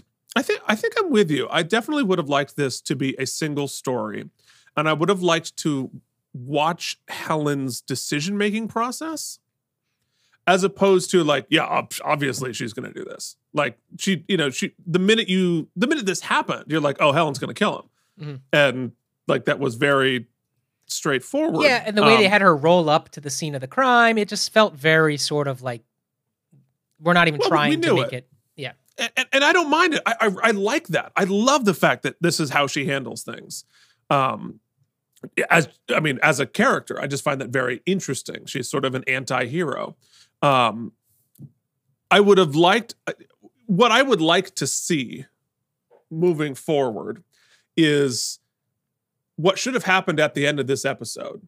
If I, I think last time I, I rewrote the uh, the season finale. yeah, go for it. So if I'm rewriting the season finale, this the episode happens just how it is, but as they they go and they're they're doing their hero walk, and instead and right before they fade to black, Ray Abruzzo comes up and arrests Helen for murder, and that becomes the season premiere of season six, because that I I think you know we at least gave a nod to calling out, calling out Helen's behavior with this that scene with Abruzzo, which I really liked. Um, but if we had, and, and here's the problem with having only one DA, only one person on that side as a main cast member, which is why I think they put Bay there, is Abruzzo prosecuting her. He's not a big enough character. If Bay had survived, Bay would be the person. It's like, Helen, I'm kind of in love with you, but I have no choice. As a public servant, I'm going to have to prosecute you for this and then make that the first half of the next season. That's what I would do if I were writing on a 21 year old show. Yeah, you, Uh, you, a few seasons back, I had uh, I had predicted and or hoped for, I can't remember which, that Helen would actually jump sides of the table and join the firm.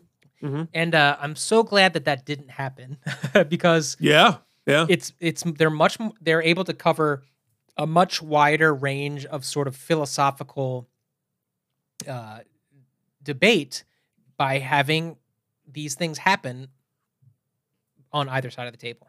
Yeah.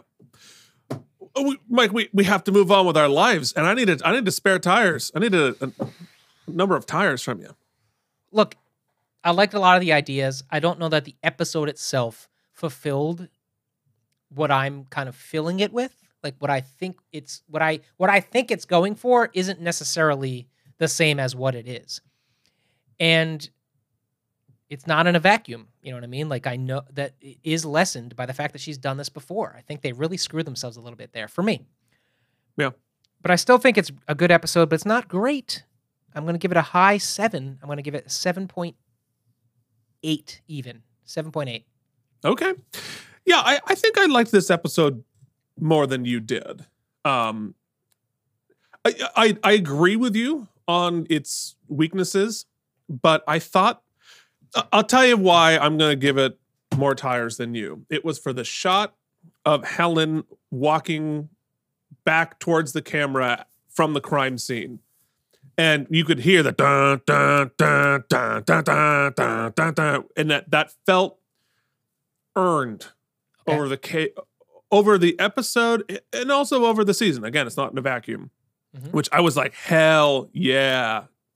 You know, uh, Helen McMurderer. That was good. And Totally. then the hero shot too was and the hero, you know, and and there was a lot of stuff. I, I thought the the montage, while I felt I felt good for Jason, I was like, yeah, good on you. That's awesome. It felt weird and out of place, and because the practice hasn't done that before, it, it felt very guilty. it felt I, I became aware of the show when that happened. It sort of it, it poked the fourth wall, um, and it felt like clearly David E. Kelley or the producers or somebody felt terrible about killing off Bay, and so wanted to do this sort of over the top montage Yeah. send off, and it. There are some shows that that fits naturally into. If it's like Grey's Anatomy, like yeah, of course. But this felt a little shoehorned, and uh, that, that was my weird point while I was pointing out. Uh, oh, Sorry, yeah, I didn't, I didn't know. make a neuter. No, no, no, no, because it's important. There's something important that has to happen. Oh, Uh, okay. that is, you- I have to give some tires. Yeah, that So, first. That first. Uh, I I am going to give uh eight point five seven spare tires. All right, so we're not as far off. No, it's not not crazy far off. I just liked it a little bit more than you did. Um. So yes, so we also have to address the cell phone, which Yes. uh, I believe uh, I'm gonna have to roll it now. No, I'm not going to. Uh, it's so nice to not have to do any posts on Mondays. Um, but this was the the phone that I suppose would be used in that hypothetical murder trial of Helen uh, as to why they shot it the was a justified shooting. That's right. Okay, folks. I, I do like also that the murderer, the hitman, was a white guy. You know what I mean? Like Yeah. that's such an easy trope to fall into and make it a, a person of color. But I'm glad that it, all of the really Yes. bad If serial killers and finish the season with a cop shooting, Yeah, let's not do that. for what yeah. it's worth. Okay, well, for what it's worth, and it's not a lot, you have gotten through. I'm cl- clearly going to say the longest episode of the Out of Oh, Practice sure, podcast history. If you would like to email us and complain, you can. Uh, nope. Oh boy, it happened. you can email us at outofpracticepodcast at gmail.com. You can find us on social media at Out of Practice Podcast on Facebook and Instagram. Check out our blog, outofpracticepodcast.blogspot.com. You can do us a huge favor and join the jury. Leave us a rating and review. We will be so grateful. Nobody does. It's very sad. This episode of the Out of Practice podcast is brought to you by generous donations from Leanne Wrights, Cloud Lover 69, Jorge Navoa, and Jennifer Massanova. You know, you can join them. All you have to do is go to our show notes in the podcast. Pick up your Nokia. Yeah, and uh, beep, beep, boop, boop, boop, boop. one-time donation, monthly contribution, whatever you want to do. You can do it, or you can just tell a friend, "Hey, these guys are going through some shit. Uh, let's do them a solid and listen to the show." They need a friend. Uh, I guess uh, this goes out to uh, everybody who's going through their own shit. You're never alone, even if it's just a silly podcast. We're all in it together at the end of the day, and uh, we send you our best laser sounds. Laser sounds.